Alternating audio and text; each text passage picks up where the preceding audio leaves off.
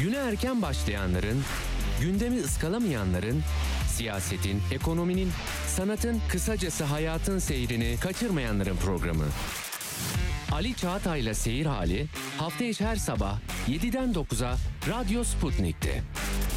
Ali Çağatay'la Seyir Hali başlıyor. Radyo Sputnik'te seyir halindesiniz. İstanbul 97.8, Ankara 96.2, İzmir 91.0, Bursa 101.4 ve Kocaeli 90.2 frekansından bizi dinleyebilirsiniz.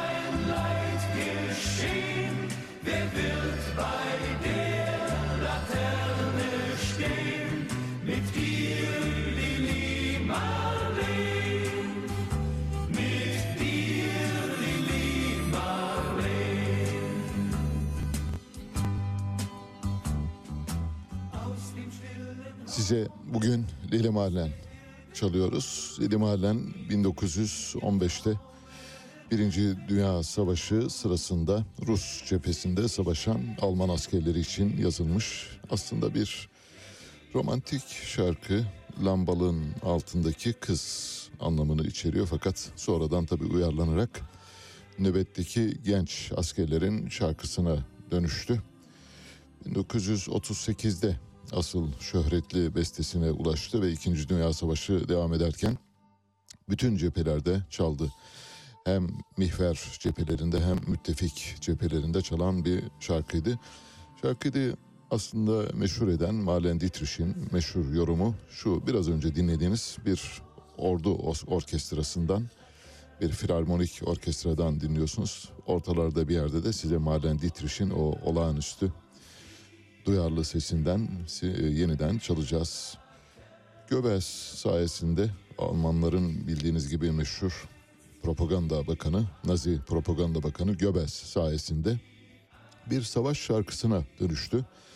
Almanlar Belgrad'ı ele geçirince Belgrad Radyosu'na da el koydular ve Belgrad Radyosu'nda her akşam çalmaya başladı. Sadece Belgrad Radyosu değil aynı zamanda Zagreb Radyosu'nda da çalmaya başladı.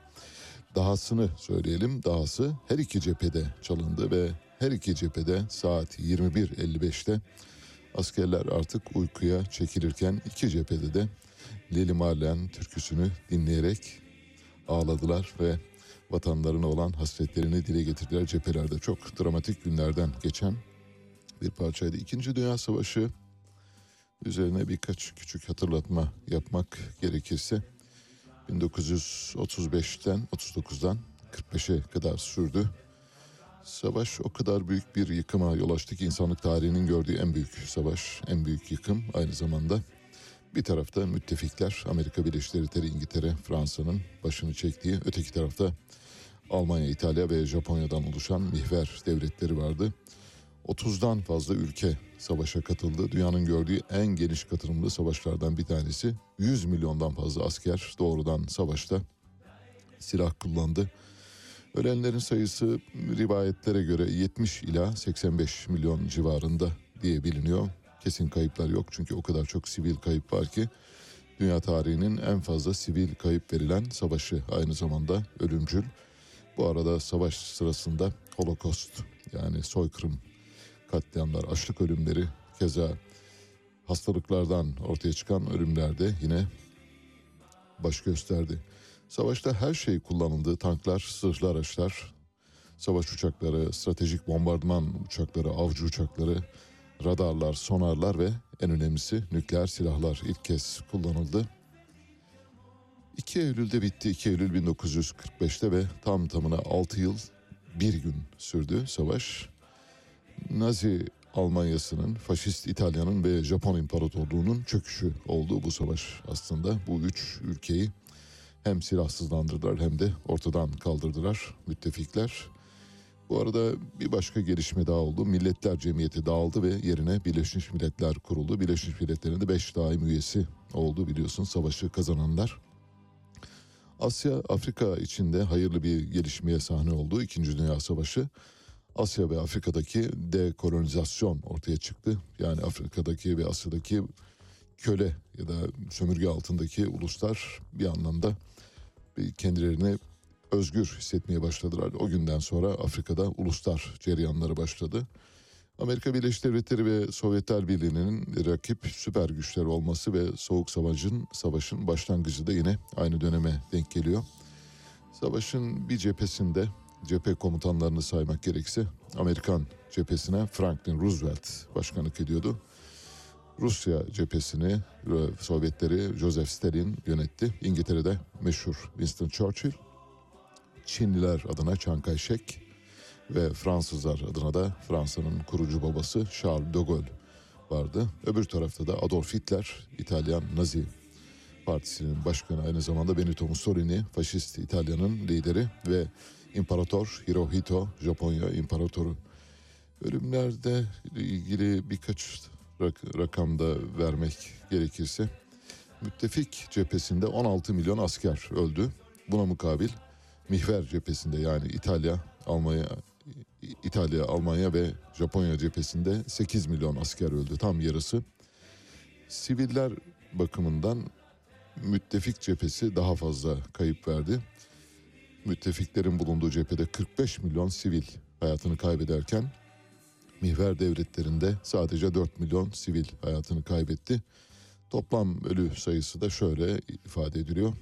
Müttefikler sivil ve asker olmak üzere toplam 61 milyon insanı kaybettiler. Mihver devletleri de toplam 12 milyon insanını kaybetti.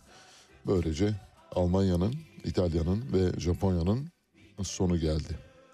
Başlıyoruz haberlere.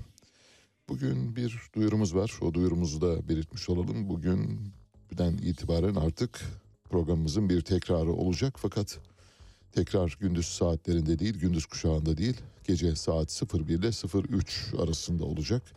Ancak herhangi bir aplikasyon kullanmadan doğrudan radyonuzun kulağını çevirdiğiniz andan itibaren programın tekrarını duyabileceksiniz. 1 ile 3 arası. Neden öyle derseniz işte uygun bir saat dilimi olarak öyle yaratıldı o bakımdan. Bugün yeni bir dosyaya başlıyoruz. Bu yeni dosyayı da anons etmiştik. Hem Twitter hesabımdan duyurdum. Bugün de sizinle orada duymayanlar için paylaşmış olalım. 15 Temmuz 2016 darbe girişimiyle ilgili Türkiye Büyük Millet Meclisi tarafından hazırlanan bir rapor var bildiğiniz gibi. Ekleriyle birlikte yaklaşık 750 sayfalık bir rapor. Genel ekleriyle birlikte binlerce sayfadan oluşan bir rapordan bahsediyoruz ama hard copy olarak yani kağıda basılı halde 689 sayfalık bir rapor var. Bu raporu sizinle yorumlayarak paylaşacağız. Darbenin üzerinden geçen bu kadar yıl sonra acaba ne değişti diye düşünüyorsanız bir defa Meseleye şöyle bakacağız. Analitik bakmaya çalışacağız. O gün bilinmeyenler, bugün bilinenler, o gün az bilinenler, bugün çok bilinenler, o gün hiç bilinmeyip bugün biliniyor olanlar, bugün bildiğimiz ama geçmişte bildiğimizi zannettiğimiz şeyler, o gün doğru zannettiğimiz, bugün yanlış olduğunu bildiğimiz şeyler ya da o gün yanlış olduğunu bildiğimiz ama bugün doğrulanmayan şeyler, her şeyi konuşacağız. Bütün bunları aradan geçen zaman içinde çünkü artık soğudu mesele bir parça. Dolayısıyla soğuyan bu zeminde yanlışları ve doğruları ayırarak ve bilgilerimizi tazeleyerek bu raporu sizinle yorumlayacağız. Tarafsız, objektif bir gözle meseleye bakmaya çalışacağız. Bugün ilk bölümünü paylaşacağız. Birkaç küçük haber verelim bu arada. Bu haberlerden bir tanesi Kartalkaya'da son 42 yılın en kötü sezonu yaşanıyor. Sadece yapay kar üretilen pistlerde kayak yapılabiliyor. Türkiye'nin pek çok yerinde böyle. Birçok birkaç e, kayak merkezi dışarıda tutulursa hemen hemen bütün kayak merkezlerinde aynı tablonun olduğunu görüyoruz. Bu arada zemherinin bitmesine çok az bir zaman kaldı. Bildiğiniz gibi 22 Aralık'la 30 Ocak tarihleri arasında zemheri kışın en çetin dönemi yaşanır. Erbain derler, kırklar demek lazım. Bu dönem anında dış sabahleyin saat 5'te baktık. 12 derece termometre gösteriyor. 5. Yurdun pek çok bölgesinde kar yok. Kar olmadığı gibi soğuk da yok ve bu bir büyük kuraklığa doğru gidiyor maalesef. Eğer Şubat ya da Mart ayında yeni bir yağış dalgası gelmezse bu yılı çok kötü geçireceğimizi şimdiden maalesef size bildirmek zorundayız. Kırmızı ette fiyat artışına karşı önlem almak için gerekirse Et ve Süt Kurumu karkas et satışı yapılacak. Karkas et satışında bazı ülkelerden ithal edeceğiz. İthal eti iç piyasada satmak üzere Et ve Süt Kurumu devreye giriyor. Bir denge mekanizması regülatör olarak devreye giriyor. Borsa İstanbul son zamanlarda çok tartışmalı. Borsa İstanbul'da bildiğiniz gibi sadece son bir yılda 1 milyona yakın yeni yatırımcı geldiği ifade ediliyordu. Ancak Borsa İstanbul'un son döneminde yavaş yavaş yeni gelen yatırımcılar piyasadan çıkmaya başladılar. Son bir haftada sadece yani 21 Ocak'la sona eren hafta itibariyle 83 bin kişi borsadan çıktı. Bu da şu anlama geliyor. Borsa İstanbul artık yatırımcılar açısından ya da kolay para kazanmak amacıyla giren ancak paranın o kadar da kolay kazanılmadığını hatta para kaybedilen bir yer olduğunu düşünen yatırımcılar tarafından terk ediliyor. 83 bin yatırımcı az buz değil. Ancak hala içeride çok sayıda yatırımcı var. Borsa İstanbul'un genel durumuna bir bakacağız. Kaç yatırımcı var ve para kimlerin elinde derseniz ona bakacağız. Bu arada Harun iki grafik var onları sizinle paylaşacak.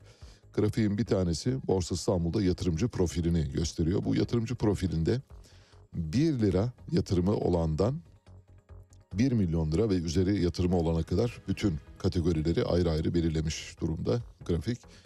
1 lira ve altı yatırımı olan yatırımcı sayısı 78 bin. 78 bin kişinin sadece Borsa İstanbul'da 1 lirası var ya da 0 lirası ya da Borsa İstanbul'a gelmiş kayıt yaptırmış ama hiç para yatırmamış 78 bin kişi. Oysa 1 milyon lira ve üzeri parası olanların sayısı 22 bin. Toplam portföyün yaklaşık yüzde iki kadarı portföyün önemli bir bölümünü elinde tutuyor. Bu arada Borsa İstanbul'a 2016 yılına kadar fazla yatırımcı gelmiyordu. 2016 yılına kadar Borsa İstanbul hep eksi veriyordu. Mesela 2012'de eksi 9220 yatırımcı kaybetmişti. 2014'te 35 bin yatırımcı kaybetmişti. Değerleri eksi. Burada da bir grafik var. Arkadaşlarımız paylaşacaklar. 2015'te darbeye bir yıl kala 16 bin kişi borsayı terk etti. 16'da darbe yılında 18 bin kişi borsayı terk etti. Sonra Borsa İstanbul'da yeniden yatırımcı akını başladı. 2017'de 50 bin yeni yatırımcı geldi. 2018'de 88 bin yeni yatırımcı geldi. 2019'da 24 bin yeni yatırımcı geldi ve ondan sonraki yıllarda inanılmaz bir hız kazandı. 2020'de 659 bin yeni yatırımcı geldi. 2021 ve 22'yi söylemiyorum çünkü 1 milyon 900 binin üzerinde bir yatırımcıya ulaştı ve 3 milyon civarına doğru şu anda hızla hareket ediyor. Borsa İstanbul'daki 22 bin kişinin elinde Borsa İstanbul'un toplam değerinin %87'si bulunuyor. 22 bin kişi toplam paranın %87'sini kontrol ediyor. Demek ki Borsa İstanbul'da kuru bir kalabalık var. Bu kuru kalabalık maalesef istediğini alamıyor. İstediğini alamadığı için de şimdi yavaş yavaş çıkıyorlar. Son bir ayda 83 bin kişinin Borsa İstanbul'dan çıkışı hiç hayra alamet değil. Borsa İstanbul'un nasıl yönetildiği, manipüle edilip edilmediği, spekülasyonların yapıldığı konularında epey yazılıp çizildi. Biz de bunlara değindik zaman zaman. Borsa İstanbul'da spekülasyon var. Spekülasyon yasal bildiğiniz gibi meşru bir e, davranış biçimidir. Fakat manipülasyon suçtur ve yasalar nezdinde de suç kabul edilmiştir. Ama Borsa İstanbul'da son bir ayda özellikle çok büyük manipülatif ataklar oldu. Borsa İstanbul'un geride bıraktığımız son hafta hariç ondan önceki iki hafta boyunca sürekli her gün yüzde beş aşağı yüzde yedi yukarıya giderek böyle geniş bir bantta hareket ettiğini biliyoruz ki bir borsanın asla bu kadar geniş bir bantta hareket etmesi normal değildir. Bu yüzden de Borsa İstanbul'a bir çeki düzen verilmesi için Cumhurbaşkanı başta olmak üzere pek çok kimse devrede. Bir fotoğraf var onu paylaşacağım. Bu fotoğraf Atatürk Havalimanı'na giderken çekilmiş. Emre Polat çekmiş. Emre Polat e, Bağımsız Türkiye Partisi yöneticisi. Şöyle diyor Emre Polat. Atatürk Havalimanı'nı önce halka kapattılar. Şimdi de sessiz sedasız tabelalardan Atatürk'ü çıkarıyorlar. Bu fotoğrafları bugün E5 karayolunda çektim. Atatürk tabeladan silinince silinmiyor. Aksine daha da unutulmaz hale geliyor. Şimdi Harun fotoğrafları verecek. Atatürk Havalimanı'na giderken hemen şeyde bir tabela var. Tabelada havalimanı gösteriyor. Sadece havalimanı yazıyor. Havalimanı Edirne istikameti yazıyor ve bir uçak figürü var. Bu şekilde belirtilmiş durumda. Merter'den gelirken de aynı şekilde havalimanı Edirne diye tabela konulmuş durumda. Bu genellikle isimsiz no name havalimanları için işte airport yazarsınız herkes oraya doğru gider ya da uçak işareti koyarsınız öyle gider. Atatürk Havalimanı'nın önünden Atatürk ibaresi çıkarılmış durumda. İsimsiz bir havalimanına dönüştürülmüş vaziyette.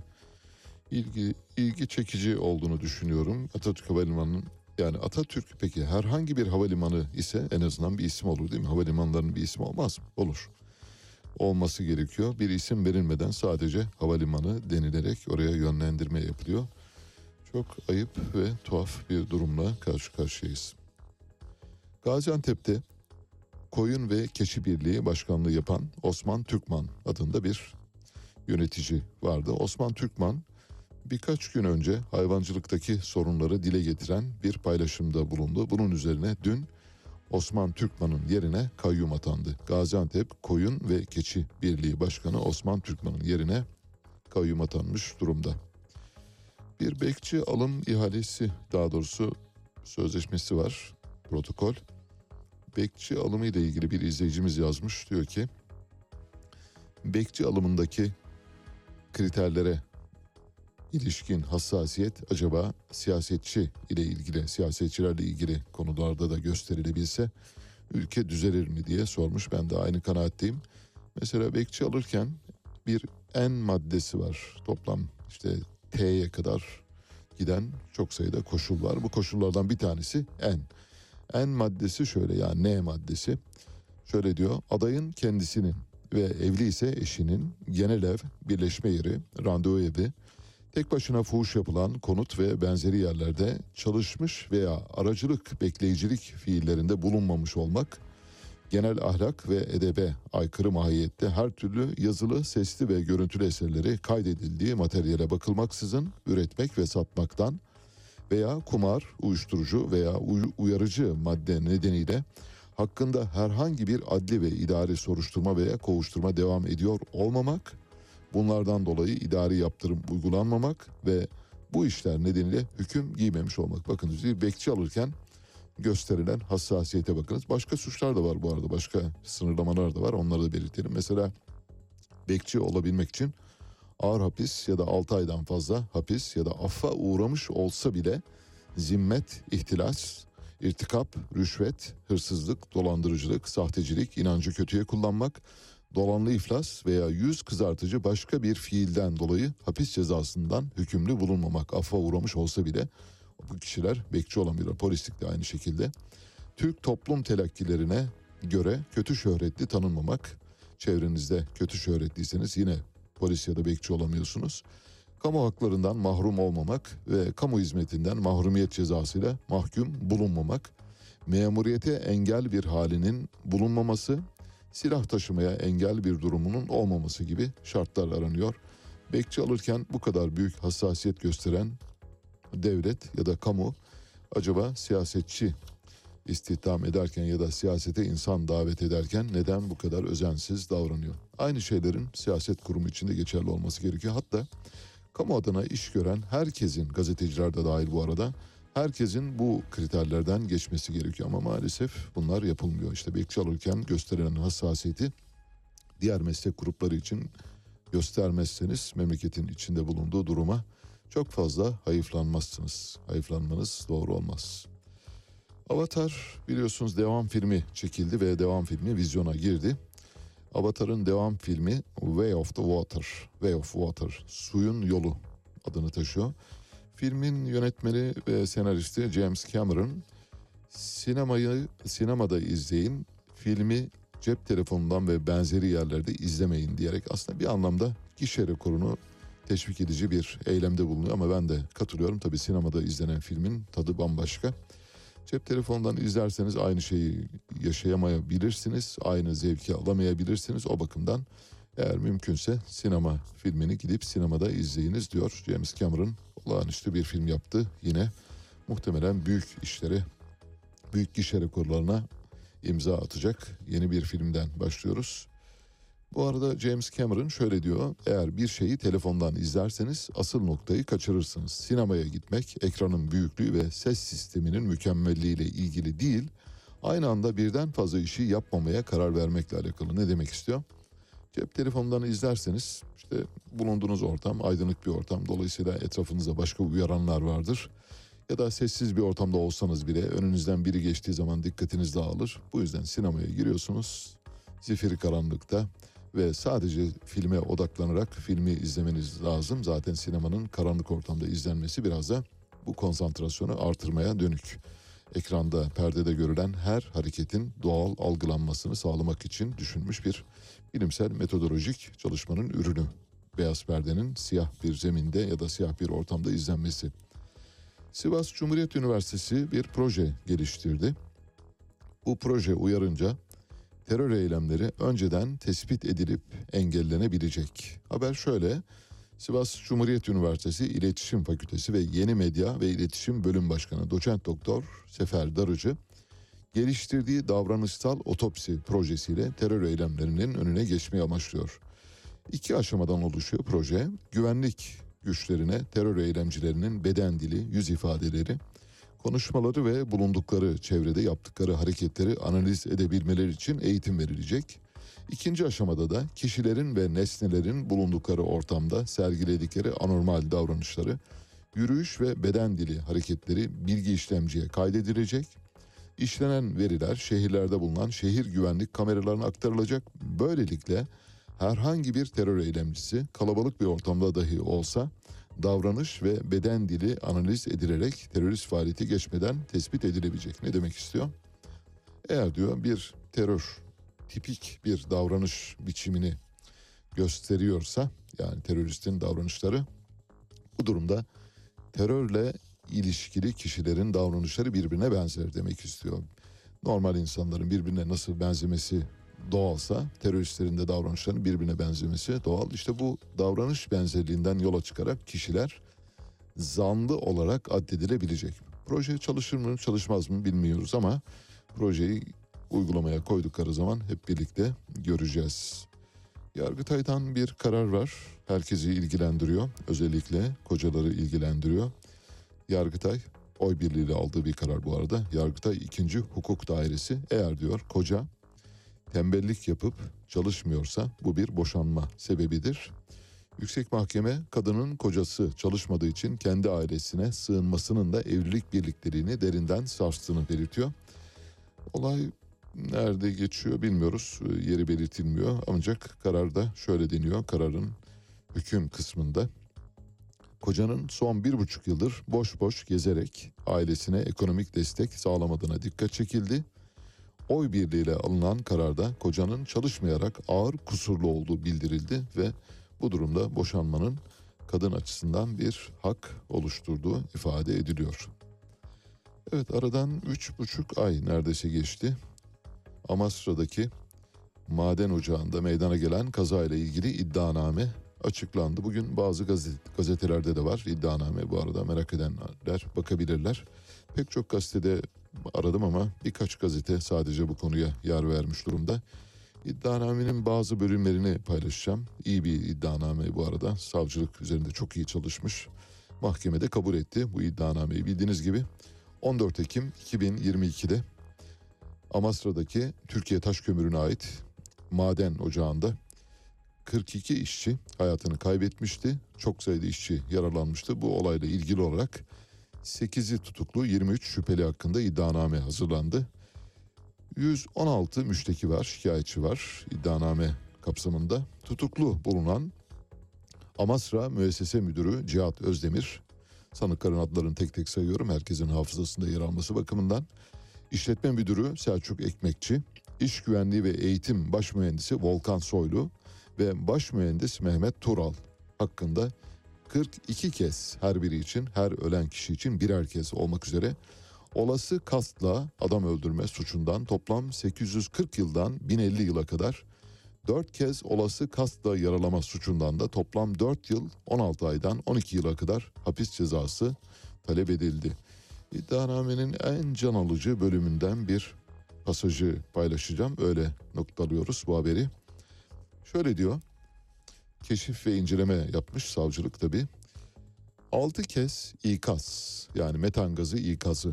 5 kez alarm %1,5 metan gazı değerlerinin görüldüğü ayrıca el dedektörlerinin de geriye dönük metan gazı ve karbon monoksit değerlerine bakıldığında maden içerisinde süre gelen tehlikeli gaz birikiminin olduğu çok riskli iş kategorisinde bulunan ve iş güvenliğinin en üst seviyede tutulmasını gerektiren maden sektöründe her türlü metan yükselmesinin takibe, değerlendirmeye ve analize tabi tutulması gerekirken buraya dikkat sıradan bir olay gibi karşılandığı yetersiz gaz izleme personel sayısı ve müdahalesinin olduğu mühendislerin ve ustabaşlarının maden içinde olmadıkları ve bu uyarıları değerlendirmeye dahi almadıkları anlaşılmıştır.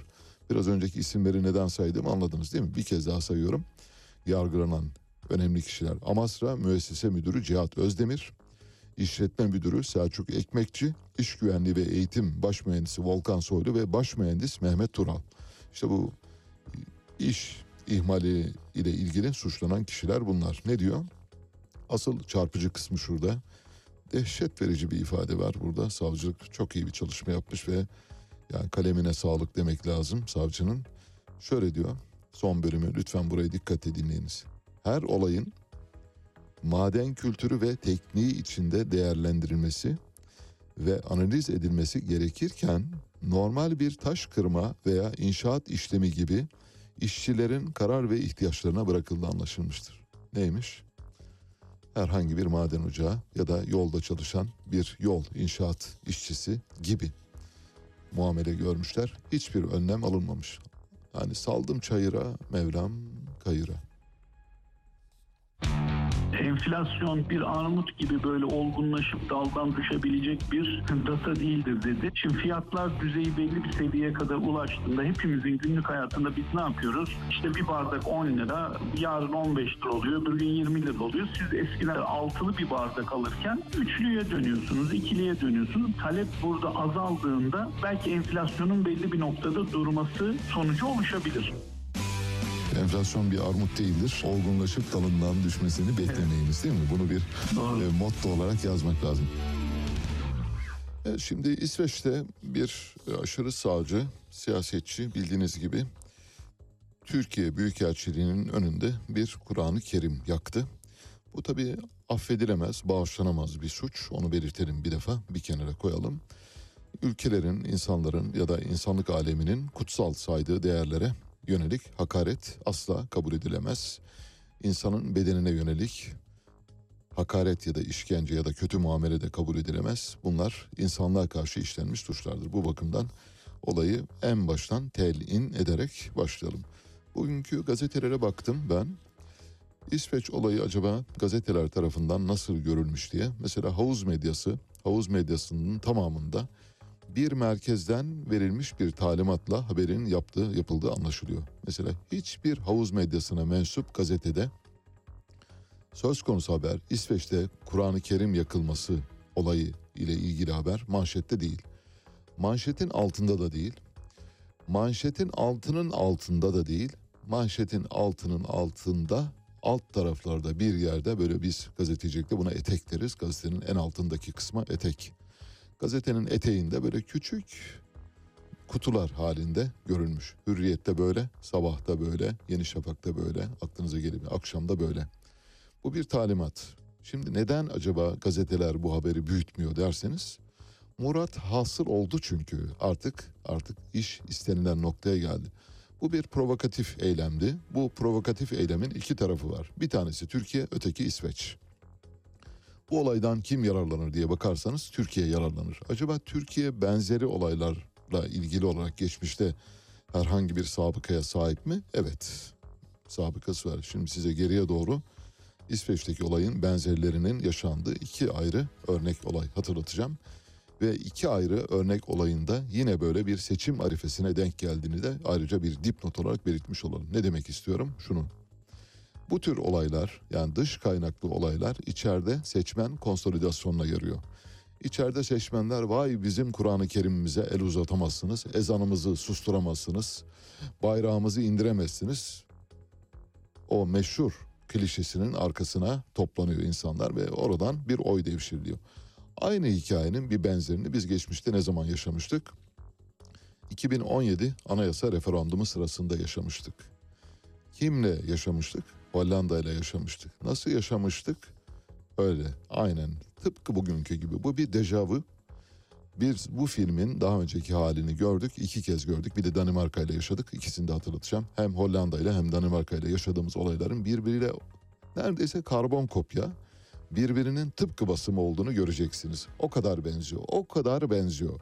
Şimdi aynı hikaye deneniyor ve seçmenin konsolide olması sağlanıyor. Bu arada gazeteler hedefe ulaştığı için, olay hedefe ulaştığı için gazetelere aman bu olayı büyütmeyin, manşetten vermeyin. Çünkü manşetten verirseniz bu defa Batı'nın husumetini üzerimize çekeriz. Bak sizin gazeteleriniz görüyor musunuz olayı tahrik ediyorlar diye. Şimdi Türk gazeteleri, havuz medyası bu haberi gazetelerinin eteğine kadar taşımış durumda. Bu bir talimatla yapılmış, talimatla alınmış bir haberdir. Talimatla şu kadar punto, şu kadar katrat, bu kadar şeyden göreceksin işte. 6'ya 4 ya da 12'ye 8 neyse böyle bir pencereden göreceksiniz diye talimat verilmiş. Bütün gazetelere bakarsanız göreceksiniz benim e, yaptığım gözlemin ne kadar yerinde olduğunu anlayacaksınız. Bak bakmak serbest. Milli Savunma Bakanı Hulusi Akar dün şöyle dedi. Maksat hasıl olduğu için İsveç Savunma Bakanı'nın ziyaretinin önemi kalmadı iptal ettik dedi. İsveç Savunma Bakanı ile normal şartlarda 27 Ocak'ta bir buluşma gerçekleştirecekti. Milli Savunma Bakanı Hulusi Akar hangi konuyla ilgili? İsveç'in NATO'ya girip girmeyeceği ile ilgili görüşmeler sürüyor. İsveç Savunma Bakanı gelecek ve Hulusi Akar'la görüşecek, masaya yatıracaklar. Bu görüşme iptal edildi. Zaten bu görüşmenin doğal olarak iptal edilmesi gerekiyor. Şimdi geriye doğru döneceğiz. 2017 referandumunda Hollanda ile yaşadığımız olayı hatırlatacağım. Hollanda'da dönemin Aile Sosyal Hizmetler Bakanı Fatma Betül Sayan Kaya'nın biliyorsunuz Hollanda'ya yaptığı bir ziyaret vardı. Fatma Betül Sayan Kaya Hollanda'ya Amsterdam'a alınmamış. Türk Büyükelçiliğine gitmesi isteniyordu, gitmek istiyordu, alınmadı ve sınır dışı edildiği iddia edildi ki sınır dışı kararı yok bu arada. Fatma Betül Sayankaya kendiliğinden içeri alınmayınca mecburen ülkeyi terk edip başka yere geçti. Ama bu olay o kadar büyütüldü ki o dönemin Hazine ve Maliye Bakanı Berat Albayrak'la birlikte dönüşte havalimanında bir basın toplantısı düzenlediler. Fatma Betül Sayankaya havalimanına indi. Berat Albayrak da yanındaydı hemen. Birlikte basın toplantısı yapıp katil Hollanda sloganları atıldı kalabalıkta. Şimdi o dönemde bunlar olurken geçmişte bir de bir Danimarka ile yaşadığımız hikaye var. Danimarka'da da bildiğiniz gibi Danimarka'nın eski başbakanı Rasmussen NATO Genel Sekreterliğine aday olmak istiyordu. NATO Genel Sekreterliğine aday olurken de biz Danimarka ile böyle benzeri bir çatapat durumu yaşadık. O çatapat durumu şuna ilişkindi. Rasmussen'in adaylığına karşıydık biz. Rasmussen'in adaylığına karşı olduğumuzu bildirirken bunu bir din kisvesi altında yapmaya çalıştık. Ve o din kisvesi altında yapmaya çalıştığımız plan tutunca Rasmussen adaylık için Türkiye'nin kapısını çalmak zorunda kaldı. Biliyorsunuz NATO'da her şey ittifakla alınır. Bütün kararlar oy birliğiyle alınır. Tek bir üyenin hayır demesi NATO'dan karar çıkmasını engelliyor. Bu yüzden Danimarka Başbakanı, eski Başbakan Rasmussen Türkiye'ye kadar gelerek yalvar yakar oldu ve adaylığına onay istedi. Adaylığına onay aldı ama Türkiye'de NATO Genel Sekreter yardımcılıklarından birini aldı. Dolayısıyla orada bir doğru diplomasi uygulanmıştı. Hatırlarsanız Yiğit Bulut o yıllarda henüz daha yeni dönmüştü. Böyle hafif çark ediyordu böyle U dönüşü yaparken gördüğünüz bir Yiğit Bulut vardı. İşte en yakın mesafeden U dönüşü yapınız der ya navigasyonda U dönüşü yaparken Yiğit Bulut o günlerde soldan milliyetçi sağdan ülkücü sağdan çıkarak sola doğru AK Parti'ye doğru yanaşmıştı sağa doğru. Ve o dönemde hatırlarsanız Rasmussen için ne demişti? Bunu kendinden e, menkul olduğu için söyleyeceğim. E, yani onun söylediğini aktarıyorum. O yüzden suç oluşturmadığını biliyorum. Şerefsiz Rasmussen demişti. Bu günlerce konuşulmuştu. Şerefsiz Rasmussen'i televizyonlarda yaptığı programlarda kullanmıştı. Şimdi tekrar dönelim Fatma Betül Sayan Kaya'ya. 2017 yılında Türkiye referanduma giderken, anayasa referandumuna giderken Fatma Betül Sayan Kaya uçağının iniş izni iptal edildi Hollanda'ya. Hollanda'ya şunun için gidiyordu. Orada bir seçim kampanyası yapacak. Seçim kampanyasında oradaki Türkleri davet etmişler. Hollanda'da şunu dedi. Benim ülkemde sizin ülkenizin seçim propagandasını yapamazsınız. Gelemezsiniz uçağınızın inişine izin vermiyoruz dediler. Karayoluyla gitti. Karayoluyla gidince de engellendi. Geri dönmek zorunda kaldı.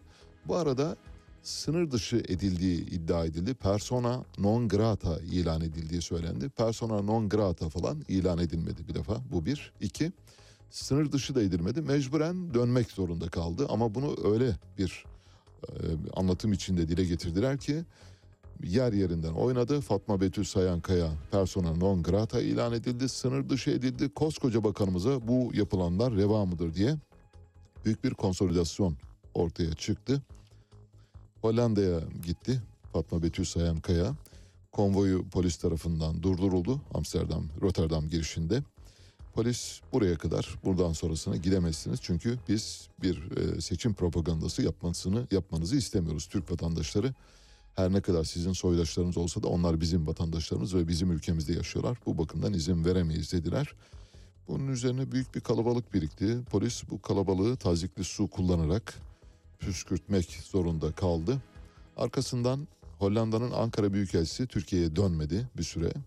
Plan ikili farkındaysanız çünkü Hollanda'da da seçim var o günlerde. Hollanda kendi seçmenini konsolide etmeye çalışıyor.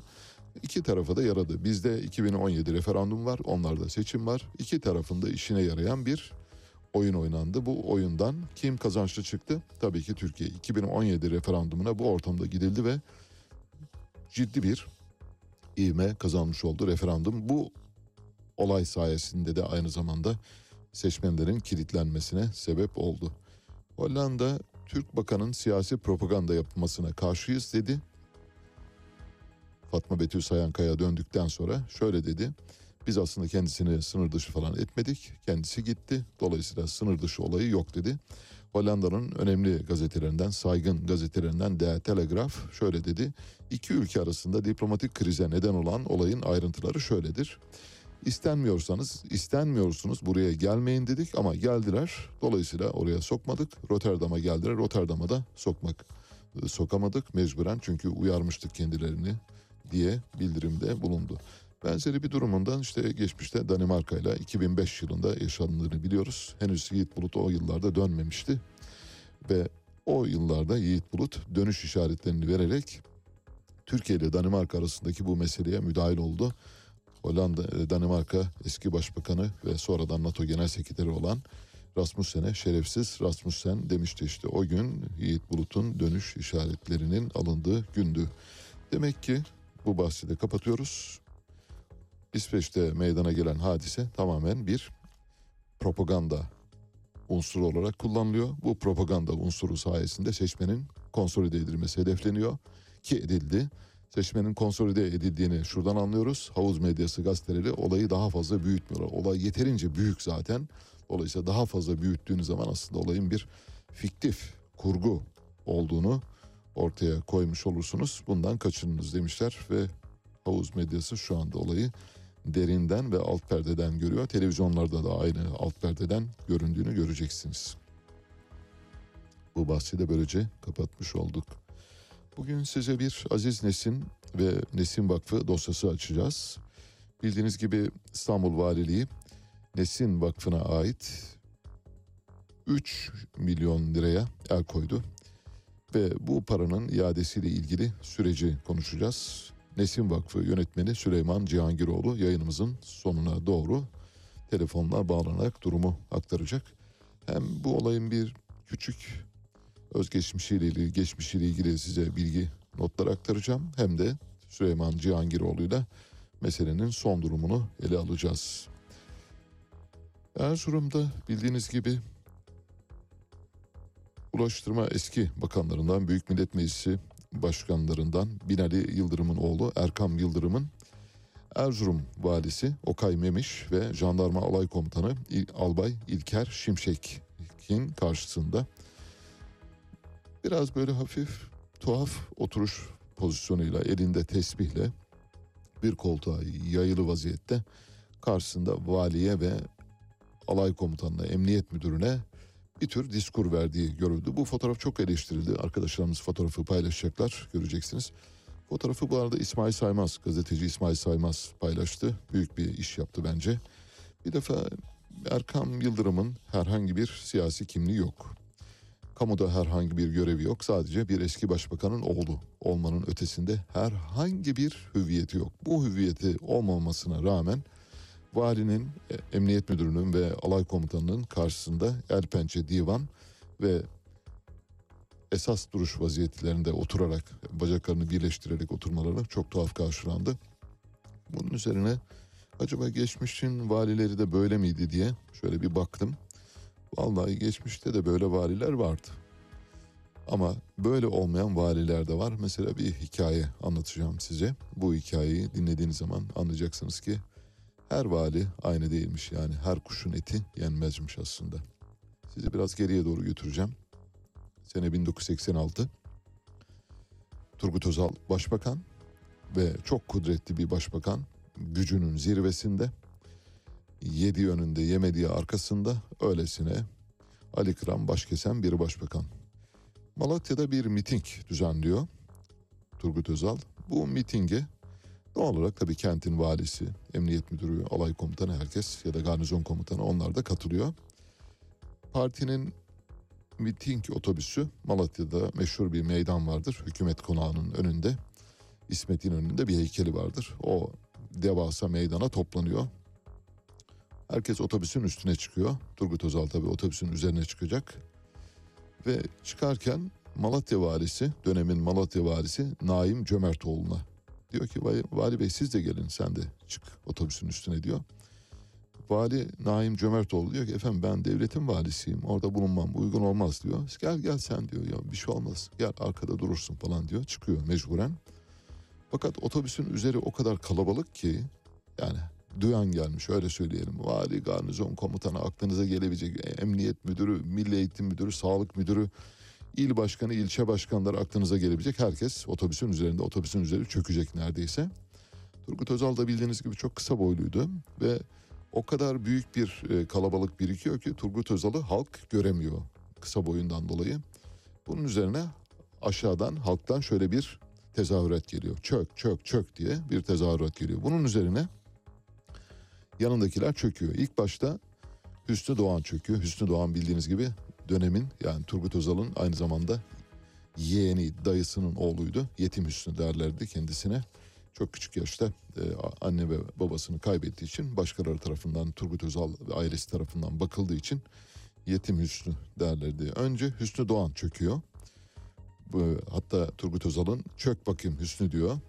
Hüsnü'nün çöküşü ve Hüsnü'nün Hüsnü'ye çök talimatının verilişi mikrofondan duyuluyor bu arada meydanda. Bunun üzerine kalabalık daha da heyecanlanıyor. Diğer çökmeyenlere de çök çök çök diye tezahürat yapılıyor.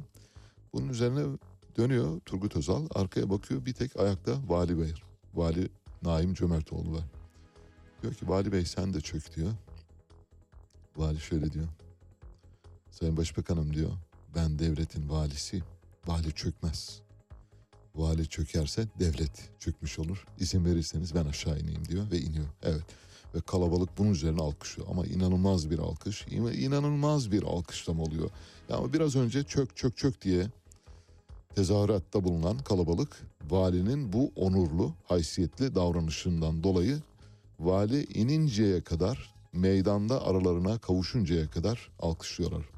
Avuçları patlayıncaya kadar. İşte o validen bu valiye doğru gelmiş durumdayız maalesef. Evet yavaş yavaş habere gideceğiz.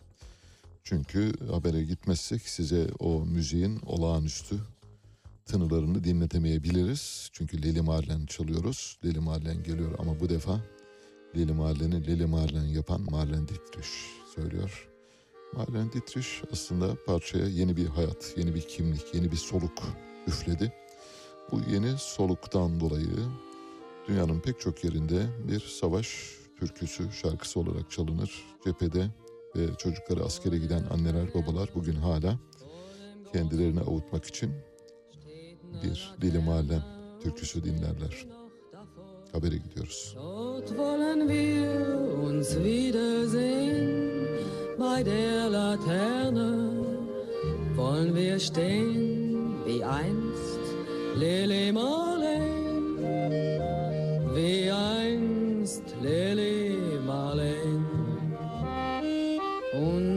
beiden Schatten sahen wie einer aus, dass wir lieb uns hatten, das sah man gleich daraus.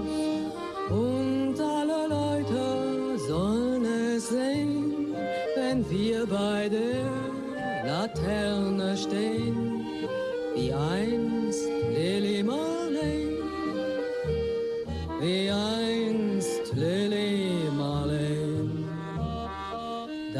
Schritte kennt sie, deinen schönen Gang. Alle Abend brennt sie, doch mich vergaß sie lang. Und sollte mir ein Leid geschehen, wer wird bei der Laterne stehen? Mit dir, Lili Marley, mit dir,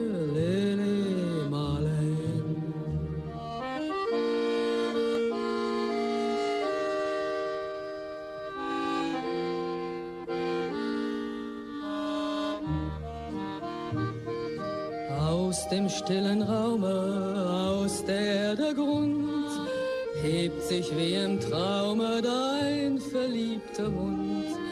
Wenn sich die späten Nebel drehen, wer wird bei der Laterne stehen?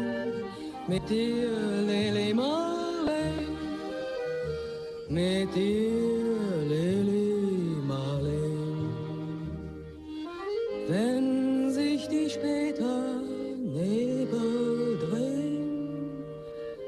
wird bei der Laterne stehen?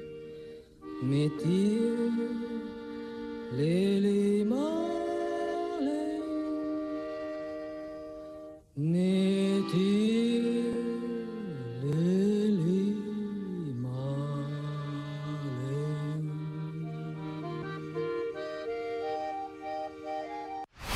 Güne erken başlayanların, gündemi ıskalamayanların, siyasetin, ekonominin, sanatın, kısacası hayatın seyrini kaçırmayanların programı. Ali Çağatay'la Seyir Hali hafta içi her sabah 7'den 9'a Radyo Sputnik'te. Radyo Sputnik 5 merkezden karasal yayında. İstanbul 97.8, Ankara 96.2, İzmir 91, Bursa 101.4, Kocaeli 90.2. Karasal yayınlarımızın olmadığı yerlerde tr.sputniknews.com adresinden iOS ya da Android mobil cihazınızdan Sputnik News uygulamasını indirerek dinleyebilirsiniz. Radyo Sputnik. Anlatılmayanları anlatıyoruz.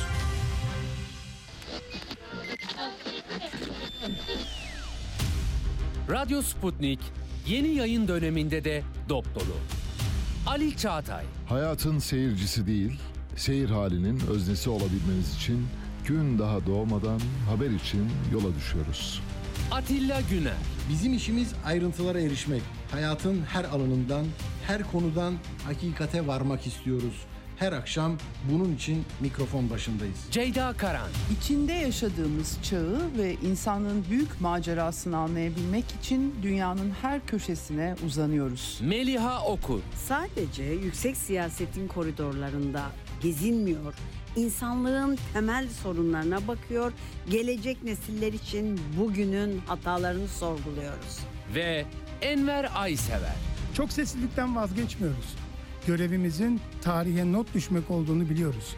Herkese ifade özgürlüğü tanıyor, söz hakkı veriyoruz. Türkiye'nin ödüllü haber radyosu Radyo Sputnik, özgün içeriği ve deneyimli haberci kadrosuyla yeni yayın döneminde de sizlerle.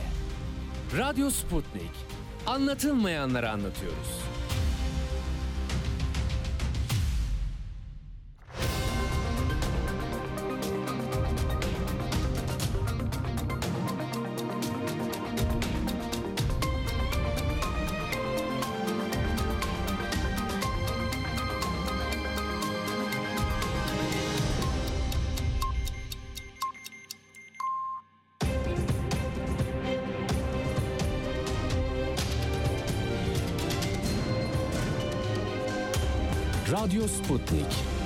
Anlatılmayanları anlatıyoruz. Saat 8 İstanbul stüdyolarından gündemden gelişmeleri aktarıyoruz. Ben Mehtap Yeni Doğan. Önce özetler. Emeklilikte yaşa takılanlarla ilgili yasa teklifinin Türkiye Büyük Millet Meclisi'ne bu hafta sunulması bekleniyor. Cumhurbaşkanı Recep Tayyip Erdoğan, Kanal İstanbul'u ülkemize kazandırmakta kararlıyız dedi.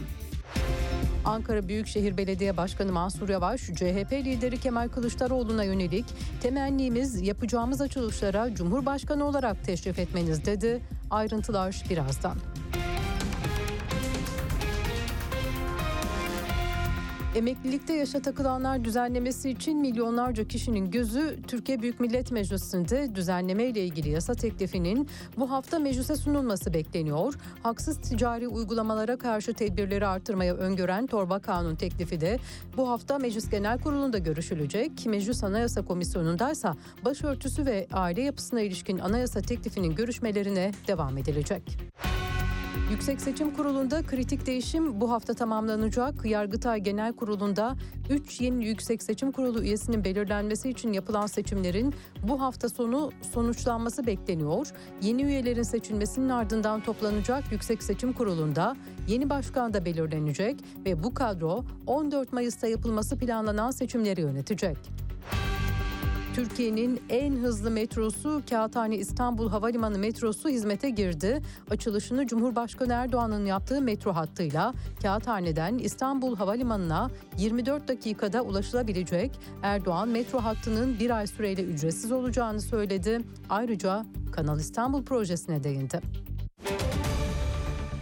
Kanal İstanbul projesiyle şehrimize yeni bir soluk borusu daha açarak hem boğazın yükünü hafifletecek hem İstanbul'un marka değerini yükselteceğiz. Şimdiden altyapısını oluşturmaya başladığımız bu projeyi er geç ülkemize kazandırmakta kararlıyız. CHP Genel Başkanı Kemal Kılıçdaroğlu Ankara Büyükşehir Belediyesi'nin toplu açılış ve temel atma töreninde konuştu. Altılı Masa'nın demokrasi istediğini söyleyen Kılıçdaroğlu bir kez daha Cumhurbaşkanlığı hükümet sistemini eleştirdi. Yeni bir sayfayı, güzel bir sayfa açmak zorundayız.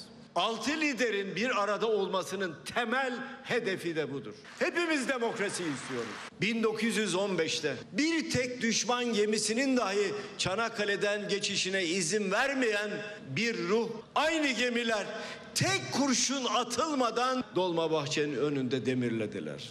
Bir kişiye teslim edilen bir devletin hazin sonucudur bu. Biz neden diyoruz devlet bir kişiye teslim edilmesin? Bunun için diyoruz. Geldikleri gibi giderler. Evet geldikleri gibi gittiler.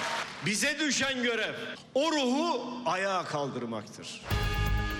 Törende konuşan Ankara Büyükşehir Belediye Başkanı Yavaş da gelecek açılışlarda Kılıçdaroğlu'nu Cumhurbaşkanı olarak görmek istediklerini söyledi.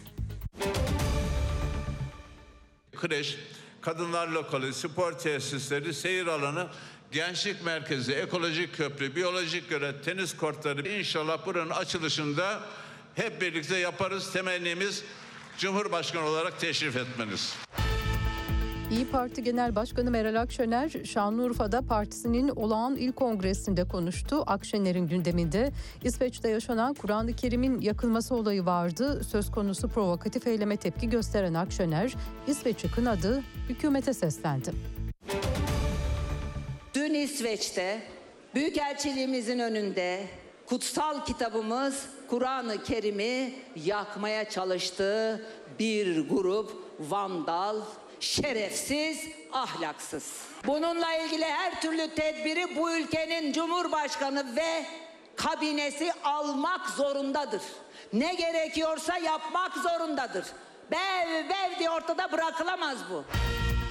İsveç'te Türkiye'nin Stockholm Büyükelçiliği önünde Kur'an-ı Kerim yakılmasına tepkiler devam ediyor. Farklı kentlerdeki eylemlerde hedefte İsveç vardı. Sabah namazında 90 bin camide de Kur'an-ı Kerim okundu. Bazı sivil toplum kuruluşları da İsveç'in Ankara Büyükelçiliği önünde protesto gösterisi yaptı.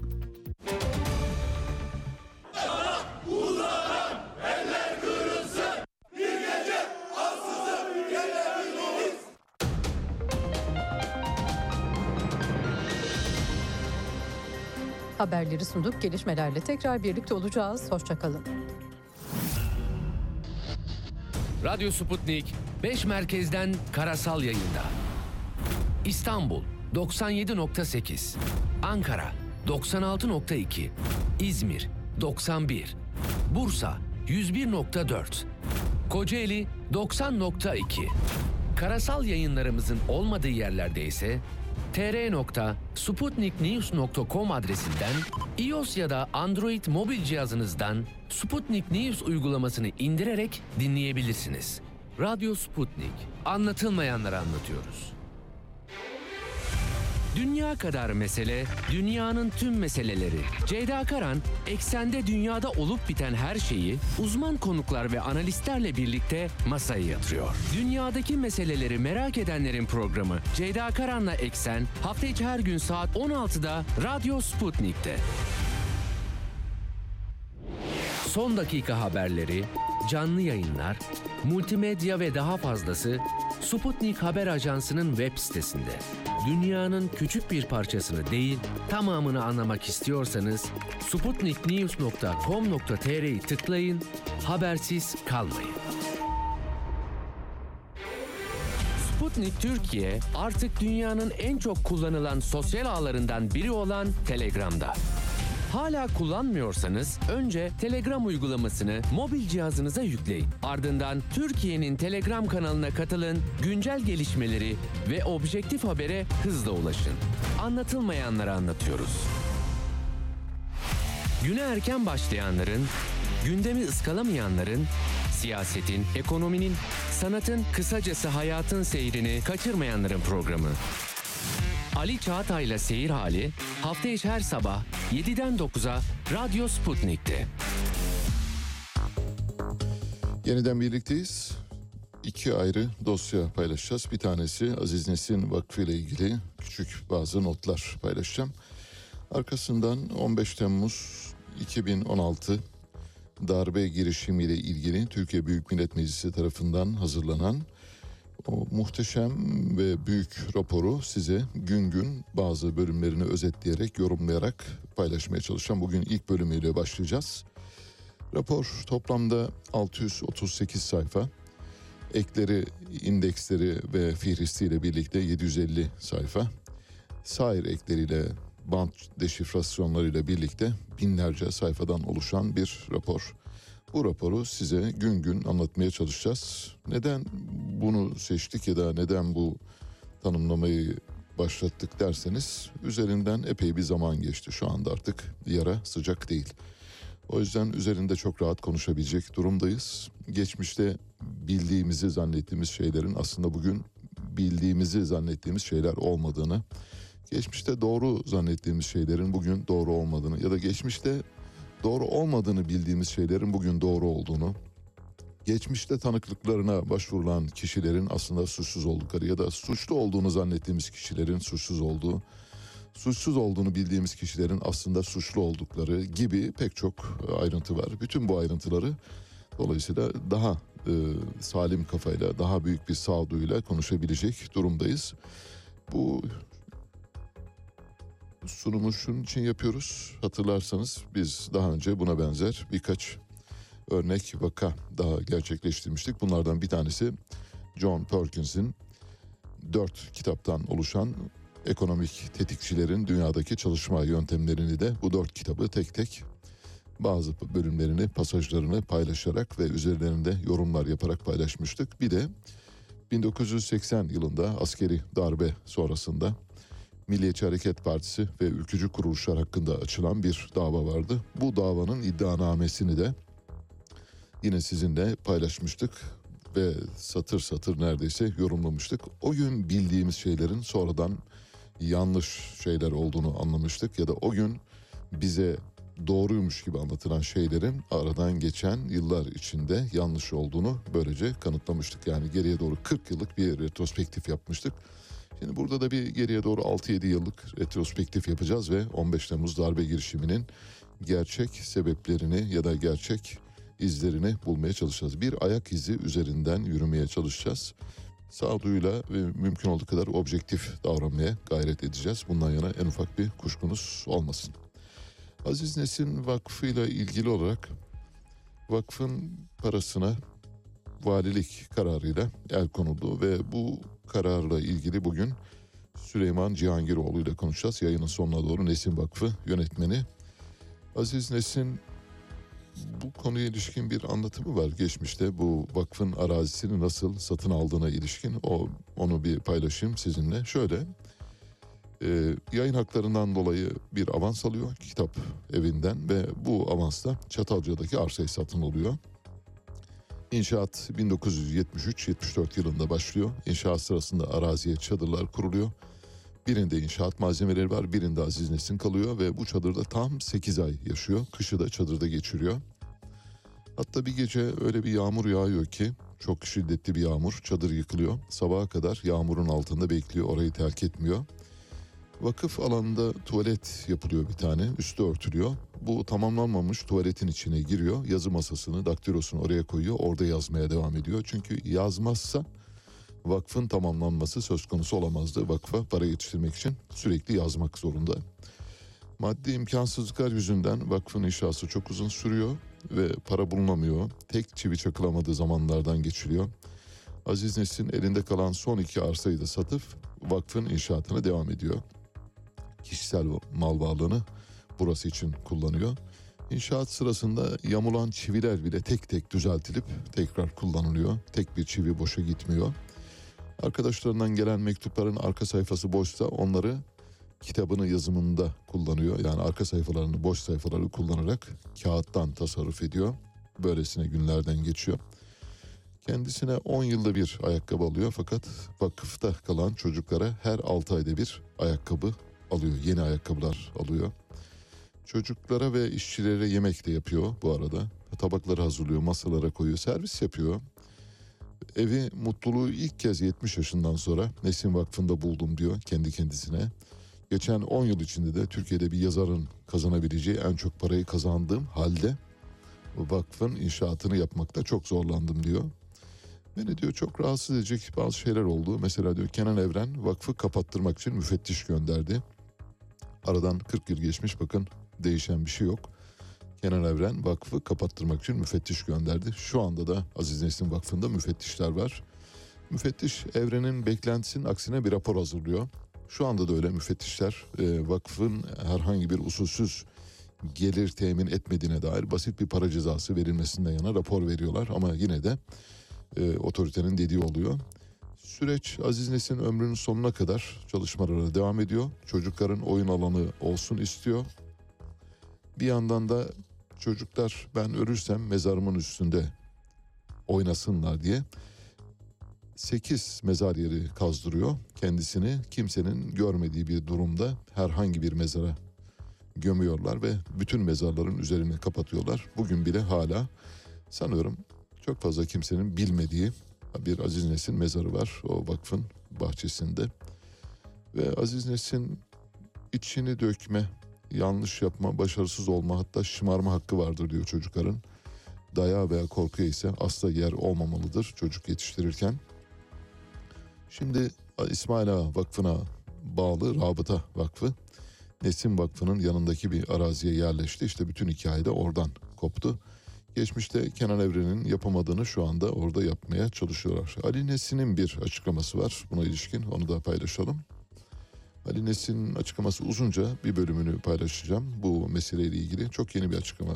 Yani dün alınan bu e, el koyma kararından sonra kaleme aldı. Şöyle diyor 2017 yazında Nesin Vakfı'na komşu 8 dönümlük arazi satışa çıkmıştı. İçindeki villayla birlikte 2 milyon liraydı. Kelepir sayılırdı. Sahibinin acil paraya ihtiyacı olduğundan bir hafta 10 gün içinde almalıydık. Babam da birkaç defa bu araziyi almaya yeltenmiş ama parası çıkışmadığı için alamamıştı. Bizim de o kadar paramız yoktu tabii. Eski vakıf çocuğu, şimdi vakıf yöneticisi Süleyman Cihangiroğlu çok ısrar etti. Bankadan kredi çekelim dedi. Ben hiç sevmem öyle kredi işlerini falan. Önce reddettim, sonra ısrarlarına dayanamadım. Zaten ben de istiyordum. Sonra Facebook'tan duyurduk. Destek gelir dedik. Nitekim destek geldi.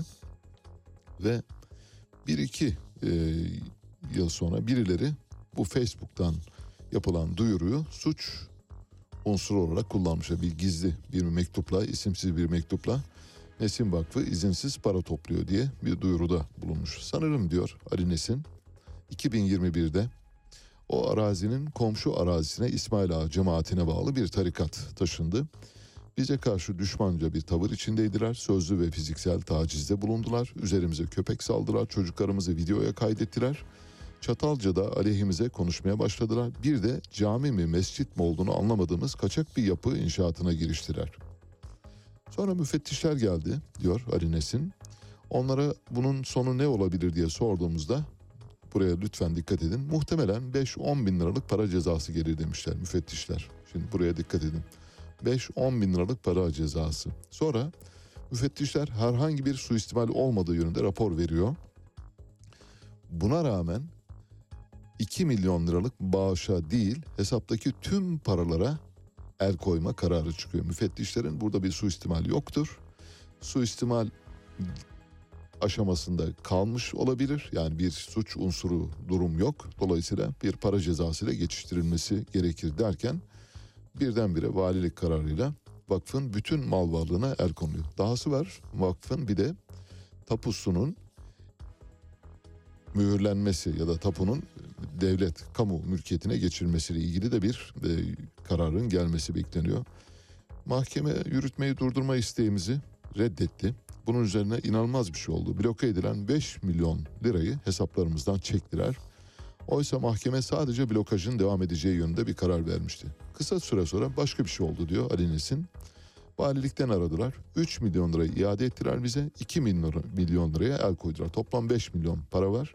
2 milyonunu el koyuyorlar. 5 3 milyonu da vakfa iade ediyorlar. Hiçbir surette yasaya aykırı olarak para toplama faaliyetinde bulunmadık diyor Ali Nesin.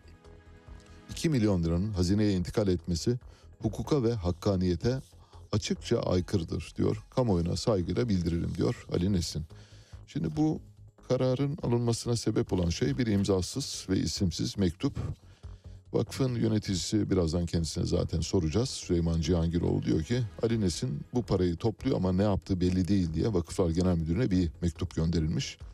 İnceleme yapılmış bu mektuba bir istinaden temiz raporu verilmiş ama Sivil Toplumla İlişkiler Genel Müdürlüğü'nde İçişleri Bakanlığı bünyesindeki müfettişler buna rağmen parayı toplarken izin almadığımızı söylediler. Çetrefilli bir durum var. Birazdan ayrıntılarını konuşacağız. Evet hazırsanız küçük bir ara yapalım. E, zaten süreç Osman Kavala'nın tutukluluğunun sürdürülmesi üzerine kurulmuş. Aynen. Bu tutukluluk devam etmesi için hukuka karşı verilen bir mücadele haline girmiş durumda. Merkez Bankası'nın son aylarda izlemiş olduğu para politikası doğrudan enflasyonda bu sıçramaya yol açtı. E, yani ve de, devamı da gelecek. Ülkeyi aslında öyle yönetiyorlar ki adeta koca bir survivor oyunu gibi. Bugün için önemli olan husus Türkiye'de bu sistemin değişmesidir. Bu sistem yani Cumhurbaşkanlığı hükümet sistemi maalesef uygulama aşamasında kağıt üzerinde durduğu gibi durmadı. Ali Çağatay'la Seyir Hali hafta içi her sabah 7 ile 9 arasında Radyo Sputnik'te. Evet şimdi başlıyoruz. 15 Temmuz darbe girişimiyle ilgili olarak Türkiye Büyük Millet Meclisi tarafından hazırlanan raporu bütün yönleriyle tetkik edeceğiz. Rapor Mayıs 2017'de tamamlandı ve Büyük Millet Meclisi'nin bilgisine sunuldu. Toplam 638 sayfa ekleri, indeksi ve fihristiyle birlikte 750 sayfa. Sair deşifre ekleriyle birlikte binlerce sayfayı bulan bir rapordan bahsediyoruz. Biz bu rapordan bazı bölümleri dikkat çekici buldu zannettiğimiz bölümleri sizinle paylaşacağız. Komisyon bu raporu hazırlamak için toplam 23 toplantı yapıyor. İlk toplantısı 4 Ekim 2016'da, son toplantıyı da 22 Aralık 2016'da yapıyor ve raporu sunuyor. Rapor geçmişe bir retrospektif yapıyor aynı zamanda. 1970'li yıllarda FETÖ'nün genel tarihçesine gidiyor. Demek ki 1970 öncesine kadar giden bir Fethullah Gülen yapılanması var. Rapor o bölümlere geleceğiz. Orada zaten çok detaylı bir anlatmaya çalışacağız. Soğuk Savaş yıllarını kapsıyor. Amerika ile Rusya arasında, Sovyetler Birliği arasında Türkiye bildiğiniz gibi bir yem olarak kullanılıyor. İşte bu yem olarak kullanılma aşamasında bir Amerikan aparatı olan Fethullah Gülen terör örgütü Türkiye'nin birliği, dirliğine karşı bir güç olarak kullanılıyor. 70'li yıllarda rapora göre örgütün temelleri atılıyor. 80'li yıllarda sık yönetim döneminde dikkatinizi çekerim.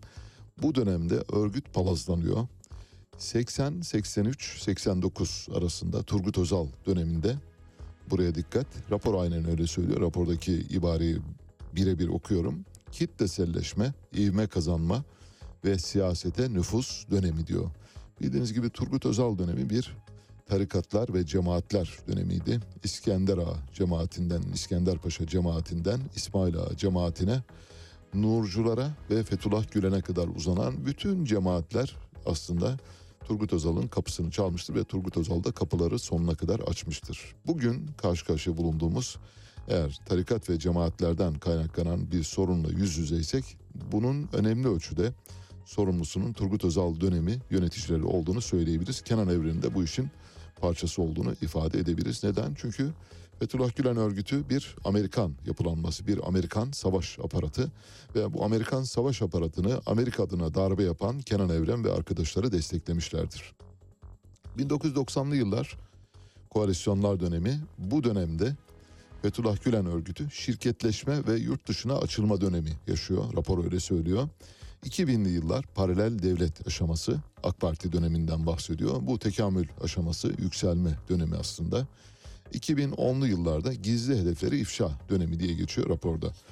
Şimdi rapor e, yüz yüze iletişimleri, cep telefonu iletişimlerini, internet iletişimini, özel notlar yoluyla iletişimi, canlı kurye yoluyla iletişimi, sosyal medya üzerinden iletişimi, basın yayın organları üzerinden iletişimi, kriptolu IP hatlarıyla olan iletişimi, buluşma yoluyla iletişimi, örgüt toplantıları yoluyla iletişimi ve mahrem toplantıların tamamını rapor kapsıyor. Bütün bu iletişim yöntemleriyle elde edilen bilgileri kapsıyor. Heyecan verici bir rapor bu arada söyleyeyim. Yani ben raporu okuduğumda bilmediğim pek çok şeyin olduğunu gördüm. Yani gözden kaçmış pek çok şeyin olduğunu gördüm. Kaldı ki raporun yazıldığı dönemle şimdiki dönem arasında çok büyük farklar var. O gün suçlu görünen pek çok insanın aslında masum sayılabileceğini ya da o gün hiç dosyada adı sanı geçmeyen kişilerin bugün aslında asli failler olarak nitelendirilmesi gerektiğini, o gün bildiğimiz doğruların bugün yanlış olduğunu pek çoğunun, o gün yanlışların, o günkü yanlışların bugün doğru olduğunu görebileceğimiz bir rapordan bahsediyoruz. Raporda şöyle diyor, e, Fethullah Gülen örgütünün legal e, faaliyet alanları, ışık evleri, dershaneler, yurtlar, okullar, üniversiteler, yurt dışı okulları, okuma salonları, polis okulları, kolejleri, askeri okullar, ve iş dünyasında şirketler, eğitim kurumları, sivil toplum kuruluşları, gerçek kişiler, bu arada gazeteler, dergiler, sinema filmleri, mesela Samanyolu ve bugün televizyonlarında yayınlanan dizileri hatırlayınız lütfen. Böyle gerçeküstü ve uhrevi alemden çağrışımlar yapan bazı filmler, diziler yayınlanıyordu hatırlarsanız. Bunların propaganda aracı oldu. O dönem biliniyordu. Bizim gibi insanlar tarafından biliniyordu ama maalesef e, anlatmakta çok zorlanıyorduk bunları.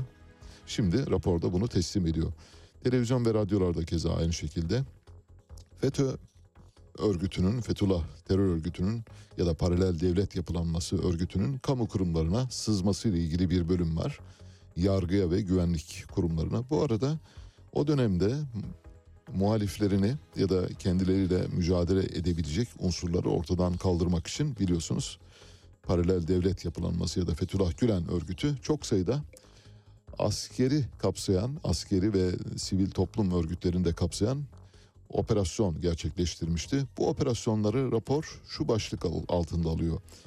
FETÖ'nün gerçekleştirdiği, kullandığı veya manipüle ettiği olaylar dizisi altında. Balyoz davası bunlardan bir tanesi. Ergenekon, Kozmik Oda hadisesi Bülent Arınç'ın sebebiyet verdiği olaydır biliyorsunuz.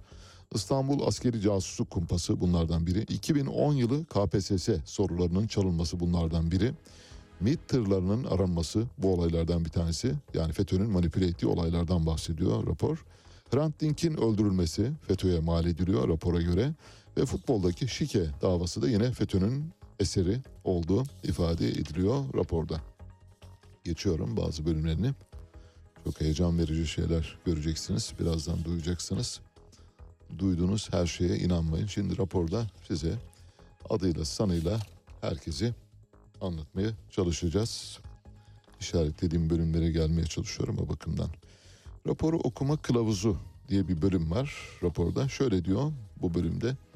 Fethullahçı terör mensupları Türkçedeki birçok kelimeyi sözlük anlamından farklı anlamlara gelecek şekilde kendi aralarında zamanla ayrı bir terminoloji üretmişlerdir. Örgüt mensupları arasında yaygın bir şekilde kullanılan ve komisyon raporunda da sıklıkla geçen örgütsel tabirlerin anlamları raporun sonundaki örgüt terminolojisi başlığı altında verilmiştir diyor. Bu kısaltmaların ve örgüt e, kavramlarının ne olduğunu en son bölümde göreceğiz. Raporun başkanı, komisyon başkanı bildiğiniz gibi Reşat Petek idi. Burdur milletvekili, AK Parti Burdur milletvekili ve komisyon başkanıydı. Araştırma komisyonu kurulması ile ilgili talep AK Parti tarafından geldi. AK Parti adına Grup Başkan Vekili Mustafa Editaş, Grup Başkan Vekili Naci Bostancı, Grup Başkan Vekili İlknur İnceöz, Grup Başkan Vekili Bülent Turan ve Grup Başkan Vekili Mehmet Muş bu beş ismin imzasını taşıyan bir önergeyle soruşturma e, komisyonu kurulmasına karar verildi. Anayasanın 98. maddesi uyarınca. Şimdi bu isimleri tek tek sayıyorum. Birazdan komisyon kurulması ile ilgili sadece iktidarın değil aynı zamanda muhalefetin de bu konuya ilişkin yaklaşımı var. Onların da önergeleri var. Onları da paylaşacağım. Ve hem iktidarın hem muhalefet partilerinin HDP dahil bütün muhalefet partilerinin gözden kaçırdığı ya da gözden kaçırmak istediği bir nokta var. O noktayı en sona saklıyorum.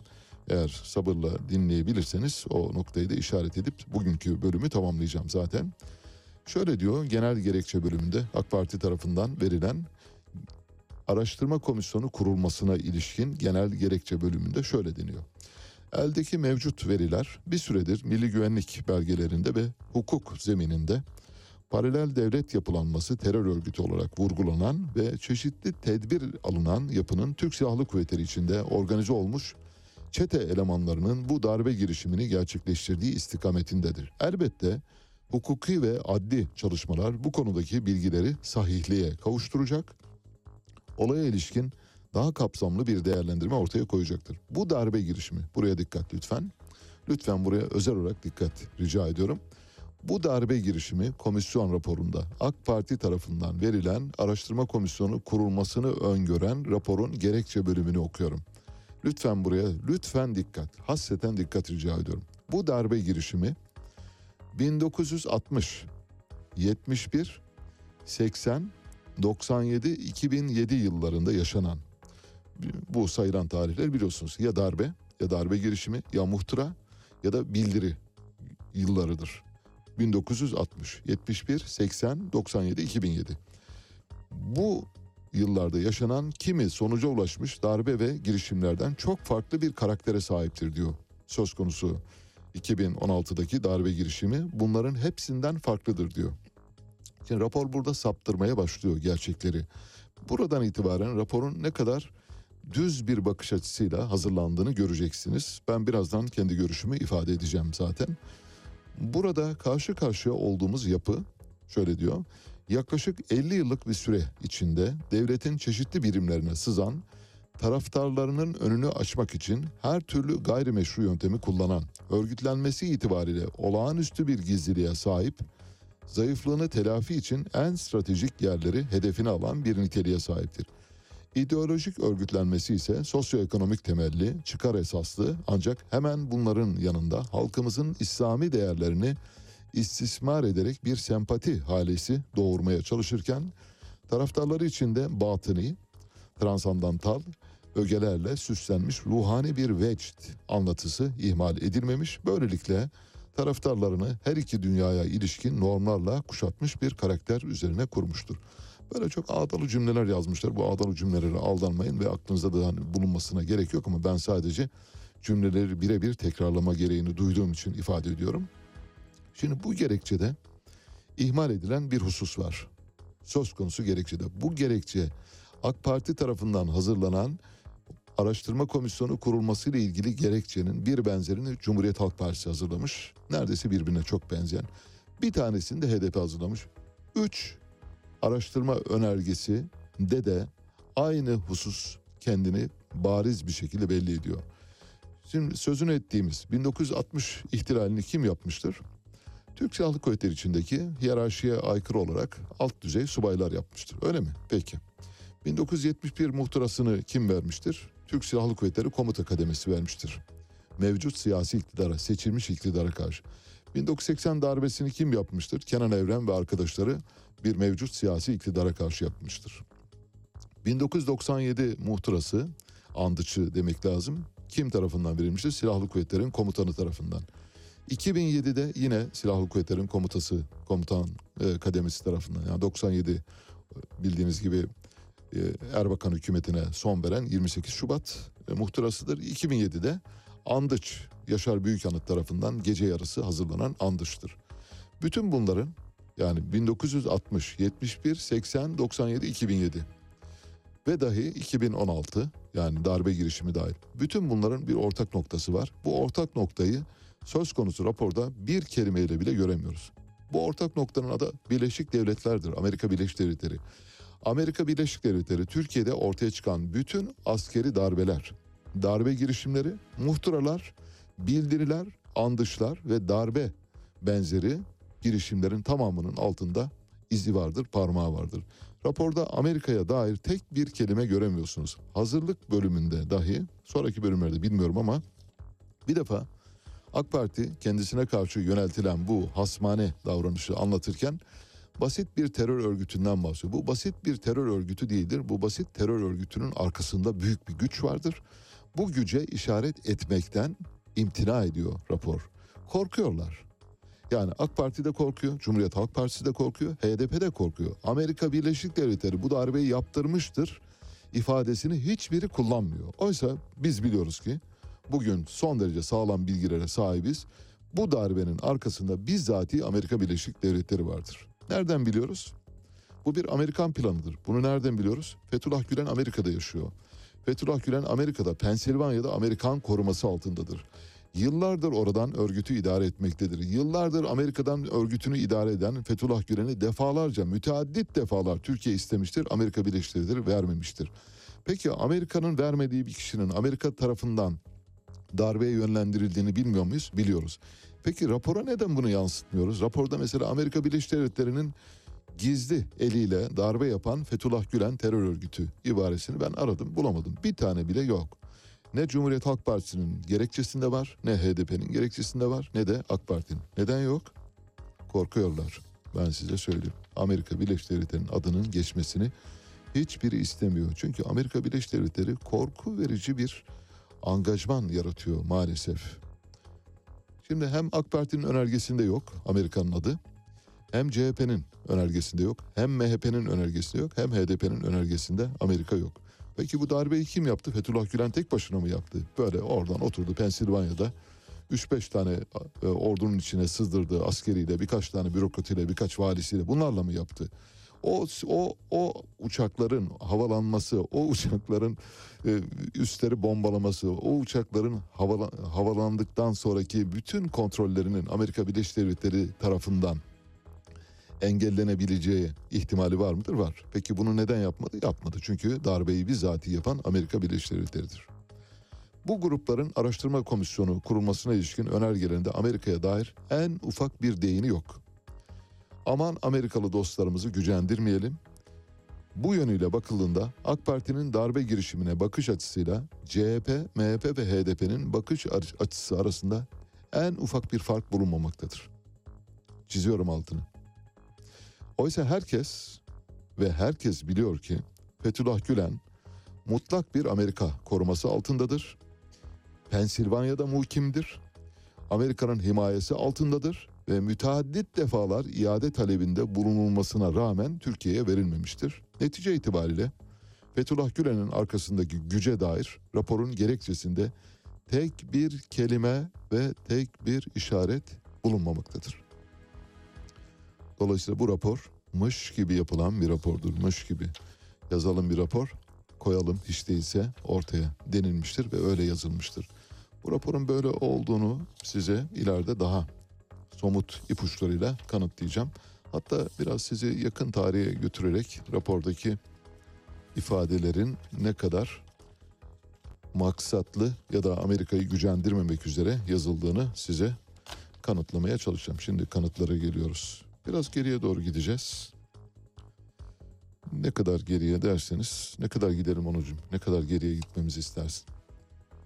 5. Biraz daha artırabilir miyiz? Böyle mesela 1951 yılına kadar gidelim. Şimdi 1951 yılında biliyorsunuz henüz daha ortada Amerika yani NATO'ya henüz daha üye değiliz. Yani olmak üzereyiz, olmuşuz ama hani böyle flört ediyoruz. Yani NATO'nun üyesi gibi olmakla birlikte NATO'nun önemli bir unsuru durumunda değiliz. Amerika'da görev yapan bir Tuğ General var. Türkiye'deki Amerikan üstlerinden birinde görev yapıyor. Henüz daha NATO üyesi değiliz. NATO ile flört ediyoruz bakın. Lütfen dikkatinizi çekiyorum. Sene 1951. 22 Mayıs 1951. Elimde yazı var. Resmi yazı. Bu resmi yazı Genelkurmay Ulaştırma Dairesi Başkanlığı hakkında. Kim tarafından yazılıyor? Tuğ General Robert Cannon tarafından, Robert Cannon tarafından nereye yazılıyor? Genelkurmay Başkanlığı'na yazılıyor. Şöyle deniyor, raporu aynen paylaşıyorum. Genelkurmay Ulaştırma Dairesi Başkanı Tuğ General Zihni Öner'in kısa bir zaman sonra şimdiki görevinden ayrılarak Türkiye Devlet Demiryolları Genel Müdürlüğü'ne tayin edileceğini öğrenmiş bulunmaktayım. Kim söylüyor bunu? Türkiye'deki Amerikan üslerinin komutanı Robert Cannon. Demir Yolları Genel Müdürlüğü'ne bir genel müdür atanacak. Buna bile karışıyorlar. Bakın demir yollarına genel müdür atanmasına bile karışıyor. Daha NATO üyesi değiliz. Dikkatinizi çekerim. Ama Amerika'nın kucağındayız ve Amerika bizi istediği gibi yönetiyor. Devam ediyorum. Genelkurmay'a yazdığı yazı. Ulaştırma Dairesi Başkanlığı'na tayini düşünülen namzetleri mütalaa buyururken bu makamı ayrı ayrı deruhte edebilecek kabiliyette olduklarına inanılan aşağıdaki isimleri yazılı şahısların yüksek tensiplerinize arz etmek isterim diyor. Amerikan komutanı Türk Genelkurmayı'na Devlet Demiryolları Genel Müdürlüğü'ndeki görev değişimiyle ilgili tek tek isim sayıyor. Şu kişi görevden gidiyor, onların yerine şunları alın diye bazı askerlerin adını veriyor. Mesela diyor Tuğ General Ekrem Akalın Ulaştırma Okul Komutanı olsun. Tuğ General Ragıp Gümüşbala'da 3. Ordu Kurmay Başkanı. O da başka bir göreve gelsin diyor. Tuğ General Ekrem Akalın Genelkurmay Ulaştırma Dairesi Başkanlığı'na atandığı takdirde Ulaştırma Okulu Komutanlığı'na Ankara Uçak Savar Tugayı Komutanı Tuğ General Kemal Tumak'ın tayinini ayrıca yüksek tensiplerinize arz ederim. Ordunun kendi içindeki bir ulaştırma, ordunat kısmı var. Buraya ilişkin atamaların tamamını bir Amerikan üst komutanı genelkurmaya bildiriyor.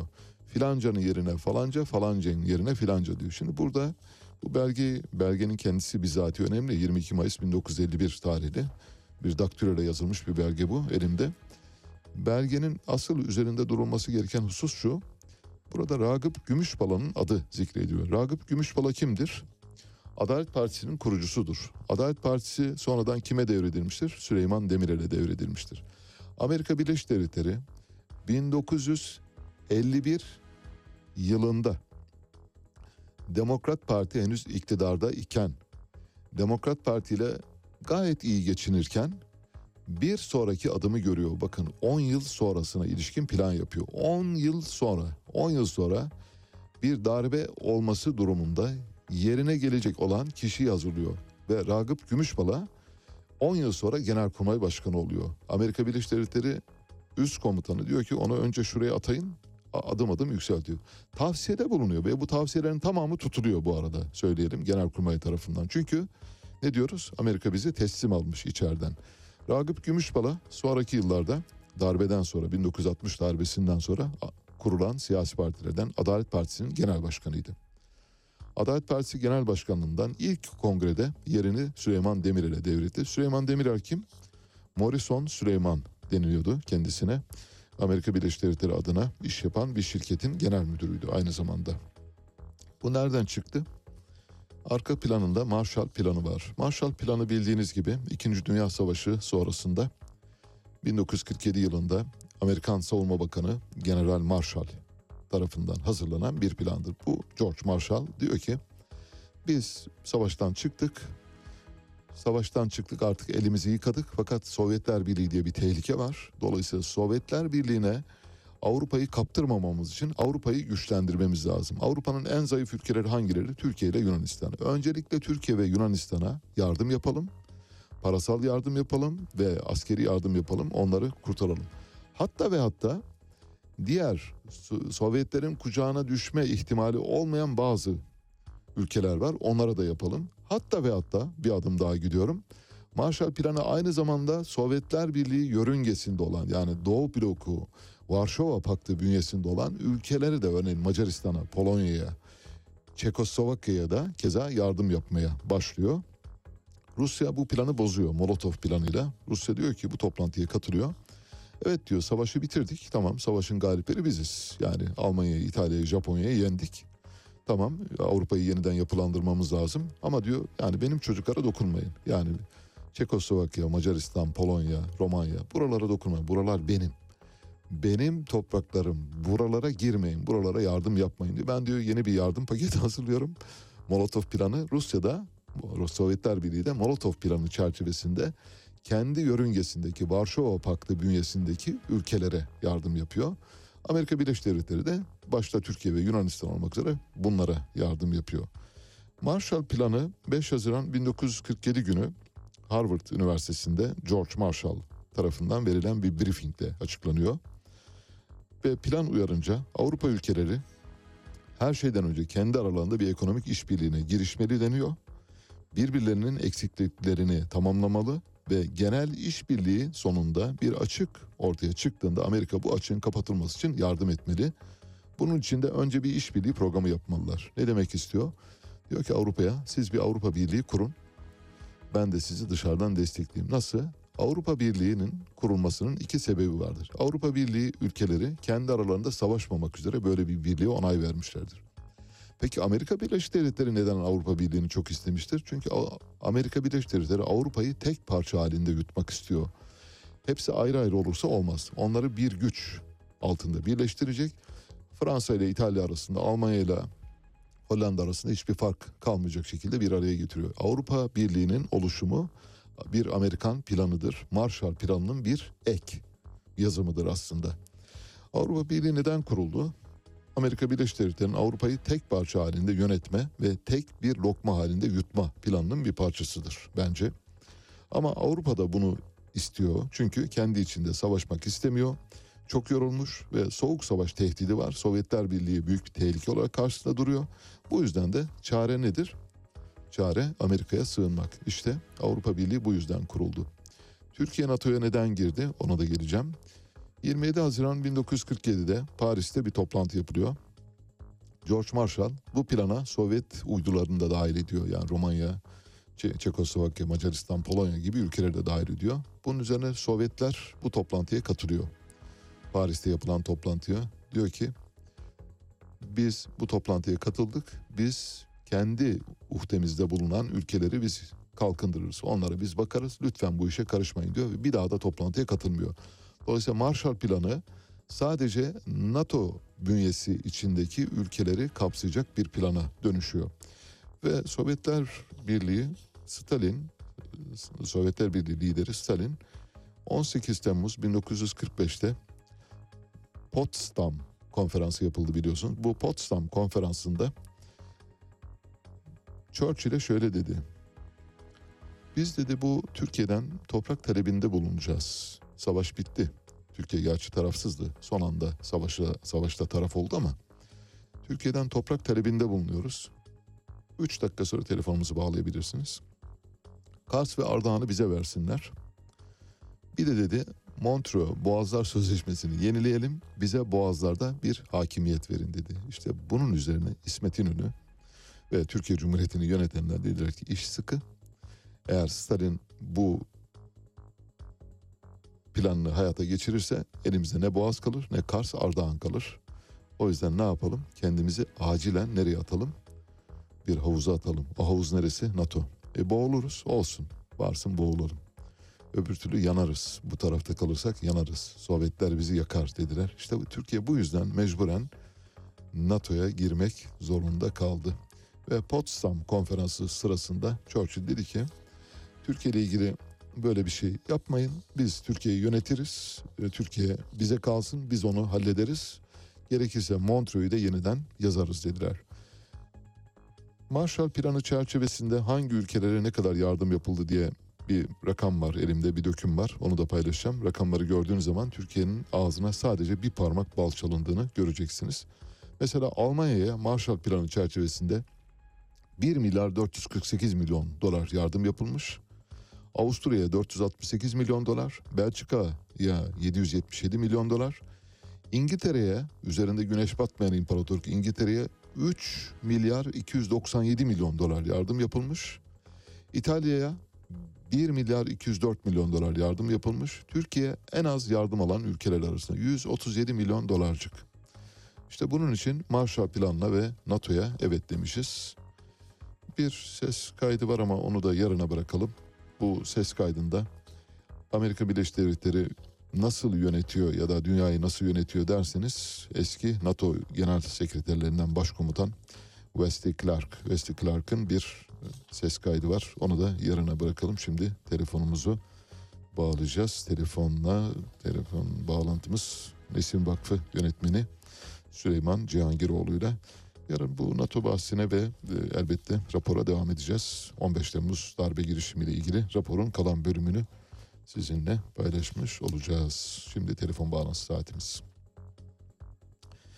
Evet, e, Nesin Vakfı yönetmeni Süleyman Cihangiroğlu ile konuşacağız. Biraz önce özetledik e, Nesin Vakfı'na ve mal varlığına ve paralarına el konulması ile ilgili sürecin nereye doğru gideceğini anlamaya çalışacağız. Acaba kararda tutarsızlıklar var onu görüyoruz ama bu tutarsızlıkların nasıl tutarlı hale getirilmeye çalışıldığını kamu idaresi nasıl bu hale getiriyor diye soracağız. Süleyman Bey hoş geldiniz.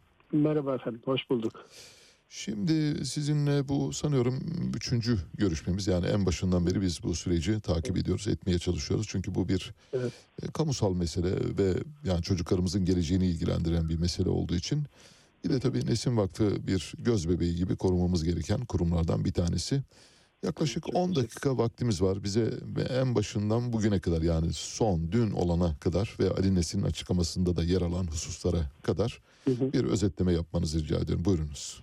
Tamam. Öncelikle yani e, böyle zaman zaman bazı haber kanallarında falan da e, şeyden bazı yorumcuların böyle yanlış telaffuzları falan da söz konusu olabiliyor. Bize de e, bağışçılarımız dönüyorlar ne oluyor falan diye soruyorlar. Evet. Yani mal varlığımıza el konulmuş falan değil. E, paralarımızın tamamına el konulmuş değil.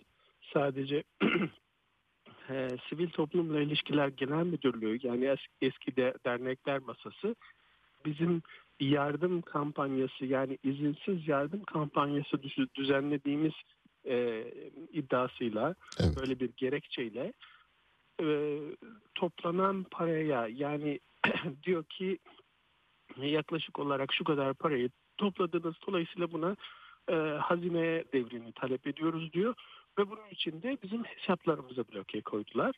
Evet. E, 5 Nisan e, 2022 tarihinde böyle ansızın e, bu hesaplarımıza konulan bloke ile birlikte tabii biz bütün hesaplar olunca da bayağı ciddi sıkıntılar yaşadık e, ilk anda. Çünkü Tabii. hiç böyle bir şey beklemiyorduk ve kaldı ki varsayalım ki böyle bir kabahatimiz oldu. Varsayalım ki biz izin almadan bir yardım kampanyası düzenledik. Bütünüyle bütün hesaplarımıza e, böyle ansızın e, bloke koymak nereden bakarsanız e, vicdansızlık gerçekten. Tabii. E, dolayısıyla o süre zarfında biz böyle sıkıntılar e, çektik. Sonrasında da neyse ki e, biz e, böyle biraz tedarikliyizdir bu tür e, durumlar için. E, bu süreçte e, sıkıntısız bir biçimde atlatmaya çalıştık. E, fakat tabii zor oluyor. Yani nihayetinde işte çalışanlarınızın maaşını ödeyeceksiniz.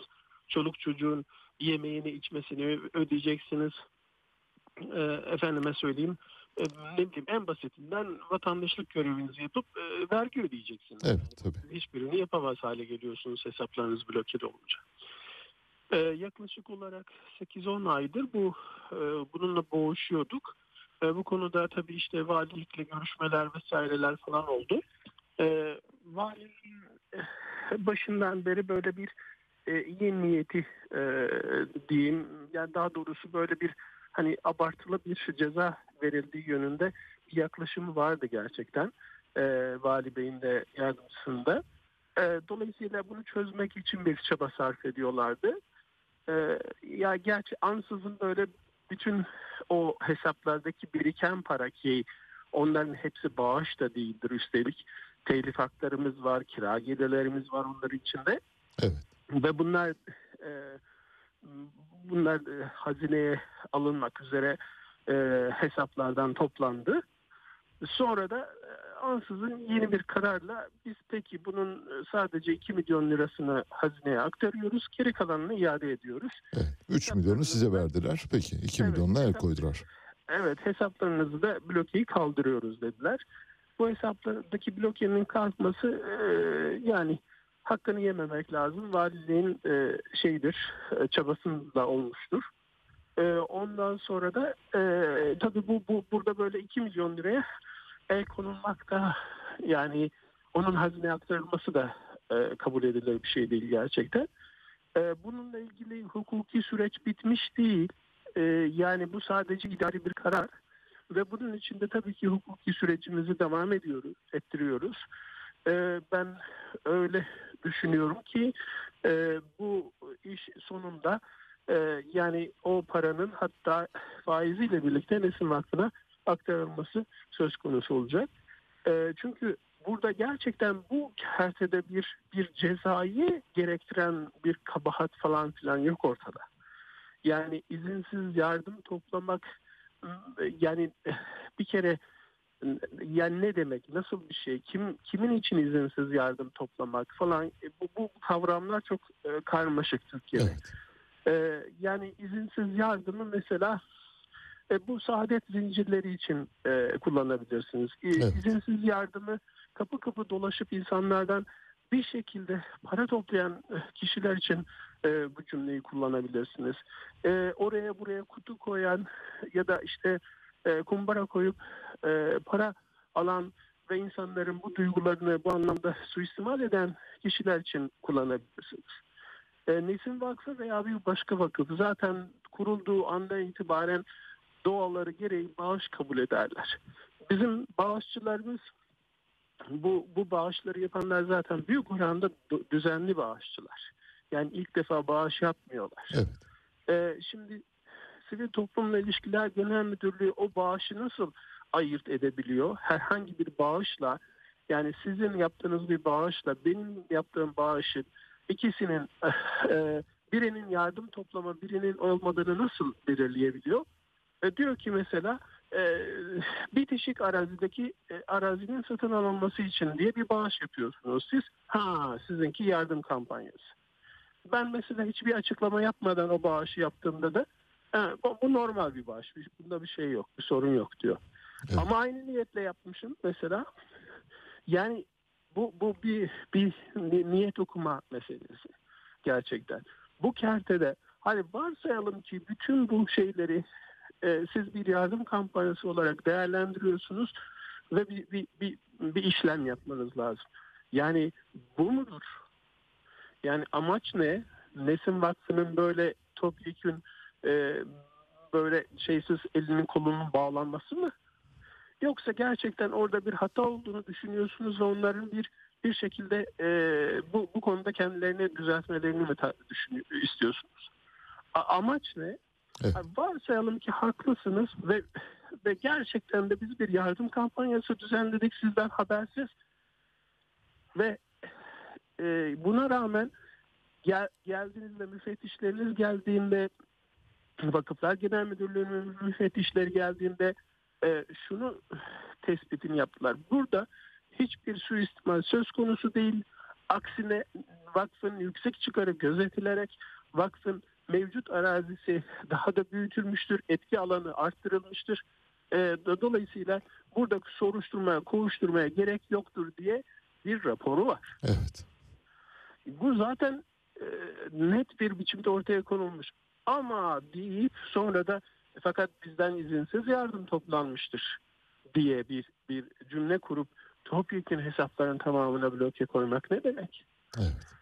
Ee, yani bu e, buradan buradan geri dönüleceğini e, umuyoruz. Kendilerinin gerçekten e, bu konuda da bir bir e, şey iyi niyet yaklaşımı gösterip e, arazimiz üzerindeki e, şu an bizim için en hayati şey o arazimiz üzerindeki şerhin de e, yine kamuya geçirilmek üzere konulan şerhin de e, kaldırılmasını e, bekliyoruz. Bu konuda da bir bir iyi niyet göstereceklerini e, umuyoruz. Evet. Başka başka da bir şeyimiz yok yani yok. ne yapabiliriz? Evet. Koca devlet yani. Tabii, Herkes tabii. o parayı almak istediğinde alıyor işte. Daha Aynen. önce de konuştuğumuz mesele. Evet. Ee, yani ama burada şunu gözetmek gerekiyor. 50 yıllık bir kurum nesim var. 50 yıldır tek bir kabahatini görmemişsiniz, tek bir suistimalini görmemişsiniz. Ee, aydan aya, yıldan yıla, 5 yıldan 5 yıla sürekli olarak denetlenen bir kurum ve tek bir şeyini görmemişsiniz. Yani burada da yine bir kabahat, e, bir zaten suistimal söz konusu değil ama bir kabahat de yok. Yani biz biz gerçekten bir yardım kampanyası düzenlemek istediğimizde e, her ne kadar o yönetmeliğe inanmasak da izin alınması gerektiğini biliyoruz. Evet. Bu yüzden de bugüne kadar bir yardım kampanyası girişiminde bulunmadık. İnsanların kapılarına gidip bir e, makbuzla veya makbuzsuz bir para, Para almadık diyorsunuz. Evet. E, bir, kut, bir yere kutu koymuş değiliz. Herhangi bir şey yapmış değiliz. Buna dair herhangi bir ibare de yok zaten. Kendilerinden de böyle bir tespiti yok. Evet. Peki. Yani söyledikleri tek şey çok özür dilerim. Söyledikleri tek şey e, siz internet sitenizde kendi vakfın resmi e, sit- sitelerinde e, siz projenizi açıklamışsınız. Evet, bundan daha doğal ne olabilir? Yani ben ben şu anda da girseniz internet sitemize Nesin Lisesi açılıyor diye e, bir e, mektup göreceksiniz Evet. yani, e, girişte. E, orada da bağışçı gelip zaten benim internet siteme kim ziyaret ediyor? Yani beni sevenler, Tabii. bizle ilgilenenler, bize zaten destek olmak isteyenler. Yani internet siteleri biz, bizim insanlara ulaştığımız değil aslında insanların bize ulaştığı bir kanaldır. Peki. Süleyman Bey çok teşekkürler. Ee, geçmiş olsun. Yani iyiye doğru gittiğini düşünüyorum. Umarım da geride kalan problemler de tapu üzerindeki şerhte çözülür. Ee, son bir cümle Tabii, olarak şunu eklemek istiyorum izninizle. Ee, şöyle ki bağışçılarımızın bir kısmında eyvah bütün e, hesaplara bloke mi konuldu? Dolayısıyla bizim yapacağımız bağışlar da e, bloke ediliyor e, falan diye bir düşünceye kapılmış ol- e, olabiliyorlar. Zaman zaman o duy- bu duyumu alıyoruz. Böyle bir durum yok. Aksine şu an bütün hesaplarımız açılmış vaziyette. Anladım. Ee, ve yaptıkları bağışlar güvenli bir biçimde e, vakfımıza geliyor. Hiç merak etmesinler. Çok teşekkürler. Ee, geçmiş olsun tekrar. Nesin Vakfı yönetmeni Süleyman Cihangiroğlu ile konuştuk. Evet böylece programın sonuna geldik. Bu programı kumanda masasında Onur Er, editör masasında Harun Erozbağ'la birlikte gerçekleştiriyoruz. Programımızın tekrarı bugünden itibaren 01.03 arası gece yarısından sonra radyodan normal aplikasyondan dinleyebileceksiniz ve birazdan Mehtap Yenidoğan saat başı haberlerle karşınızda olacak. Size bugün Lili Marlen'den değişik versiyonları seçtik ve son versiyonu Alman Ordu Orkestrası ya da Alman Ordu Bandosu söylüyor Lili Marlen. Hepinize çok güzel bir gün diliyorum.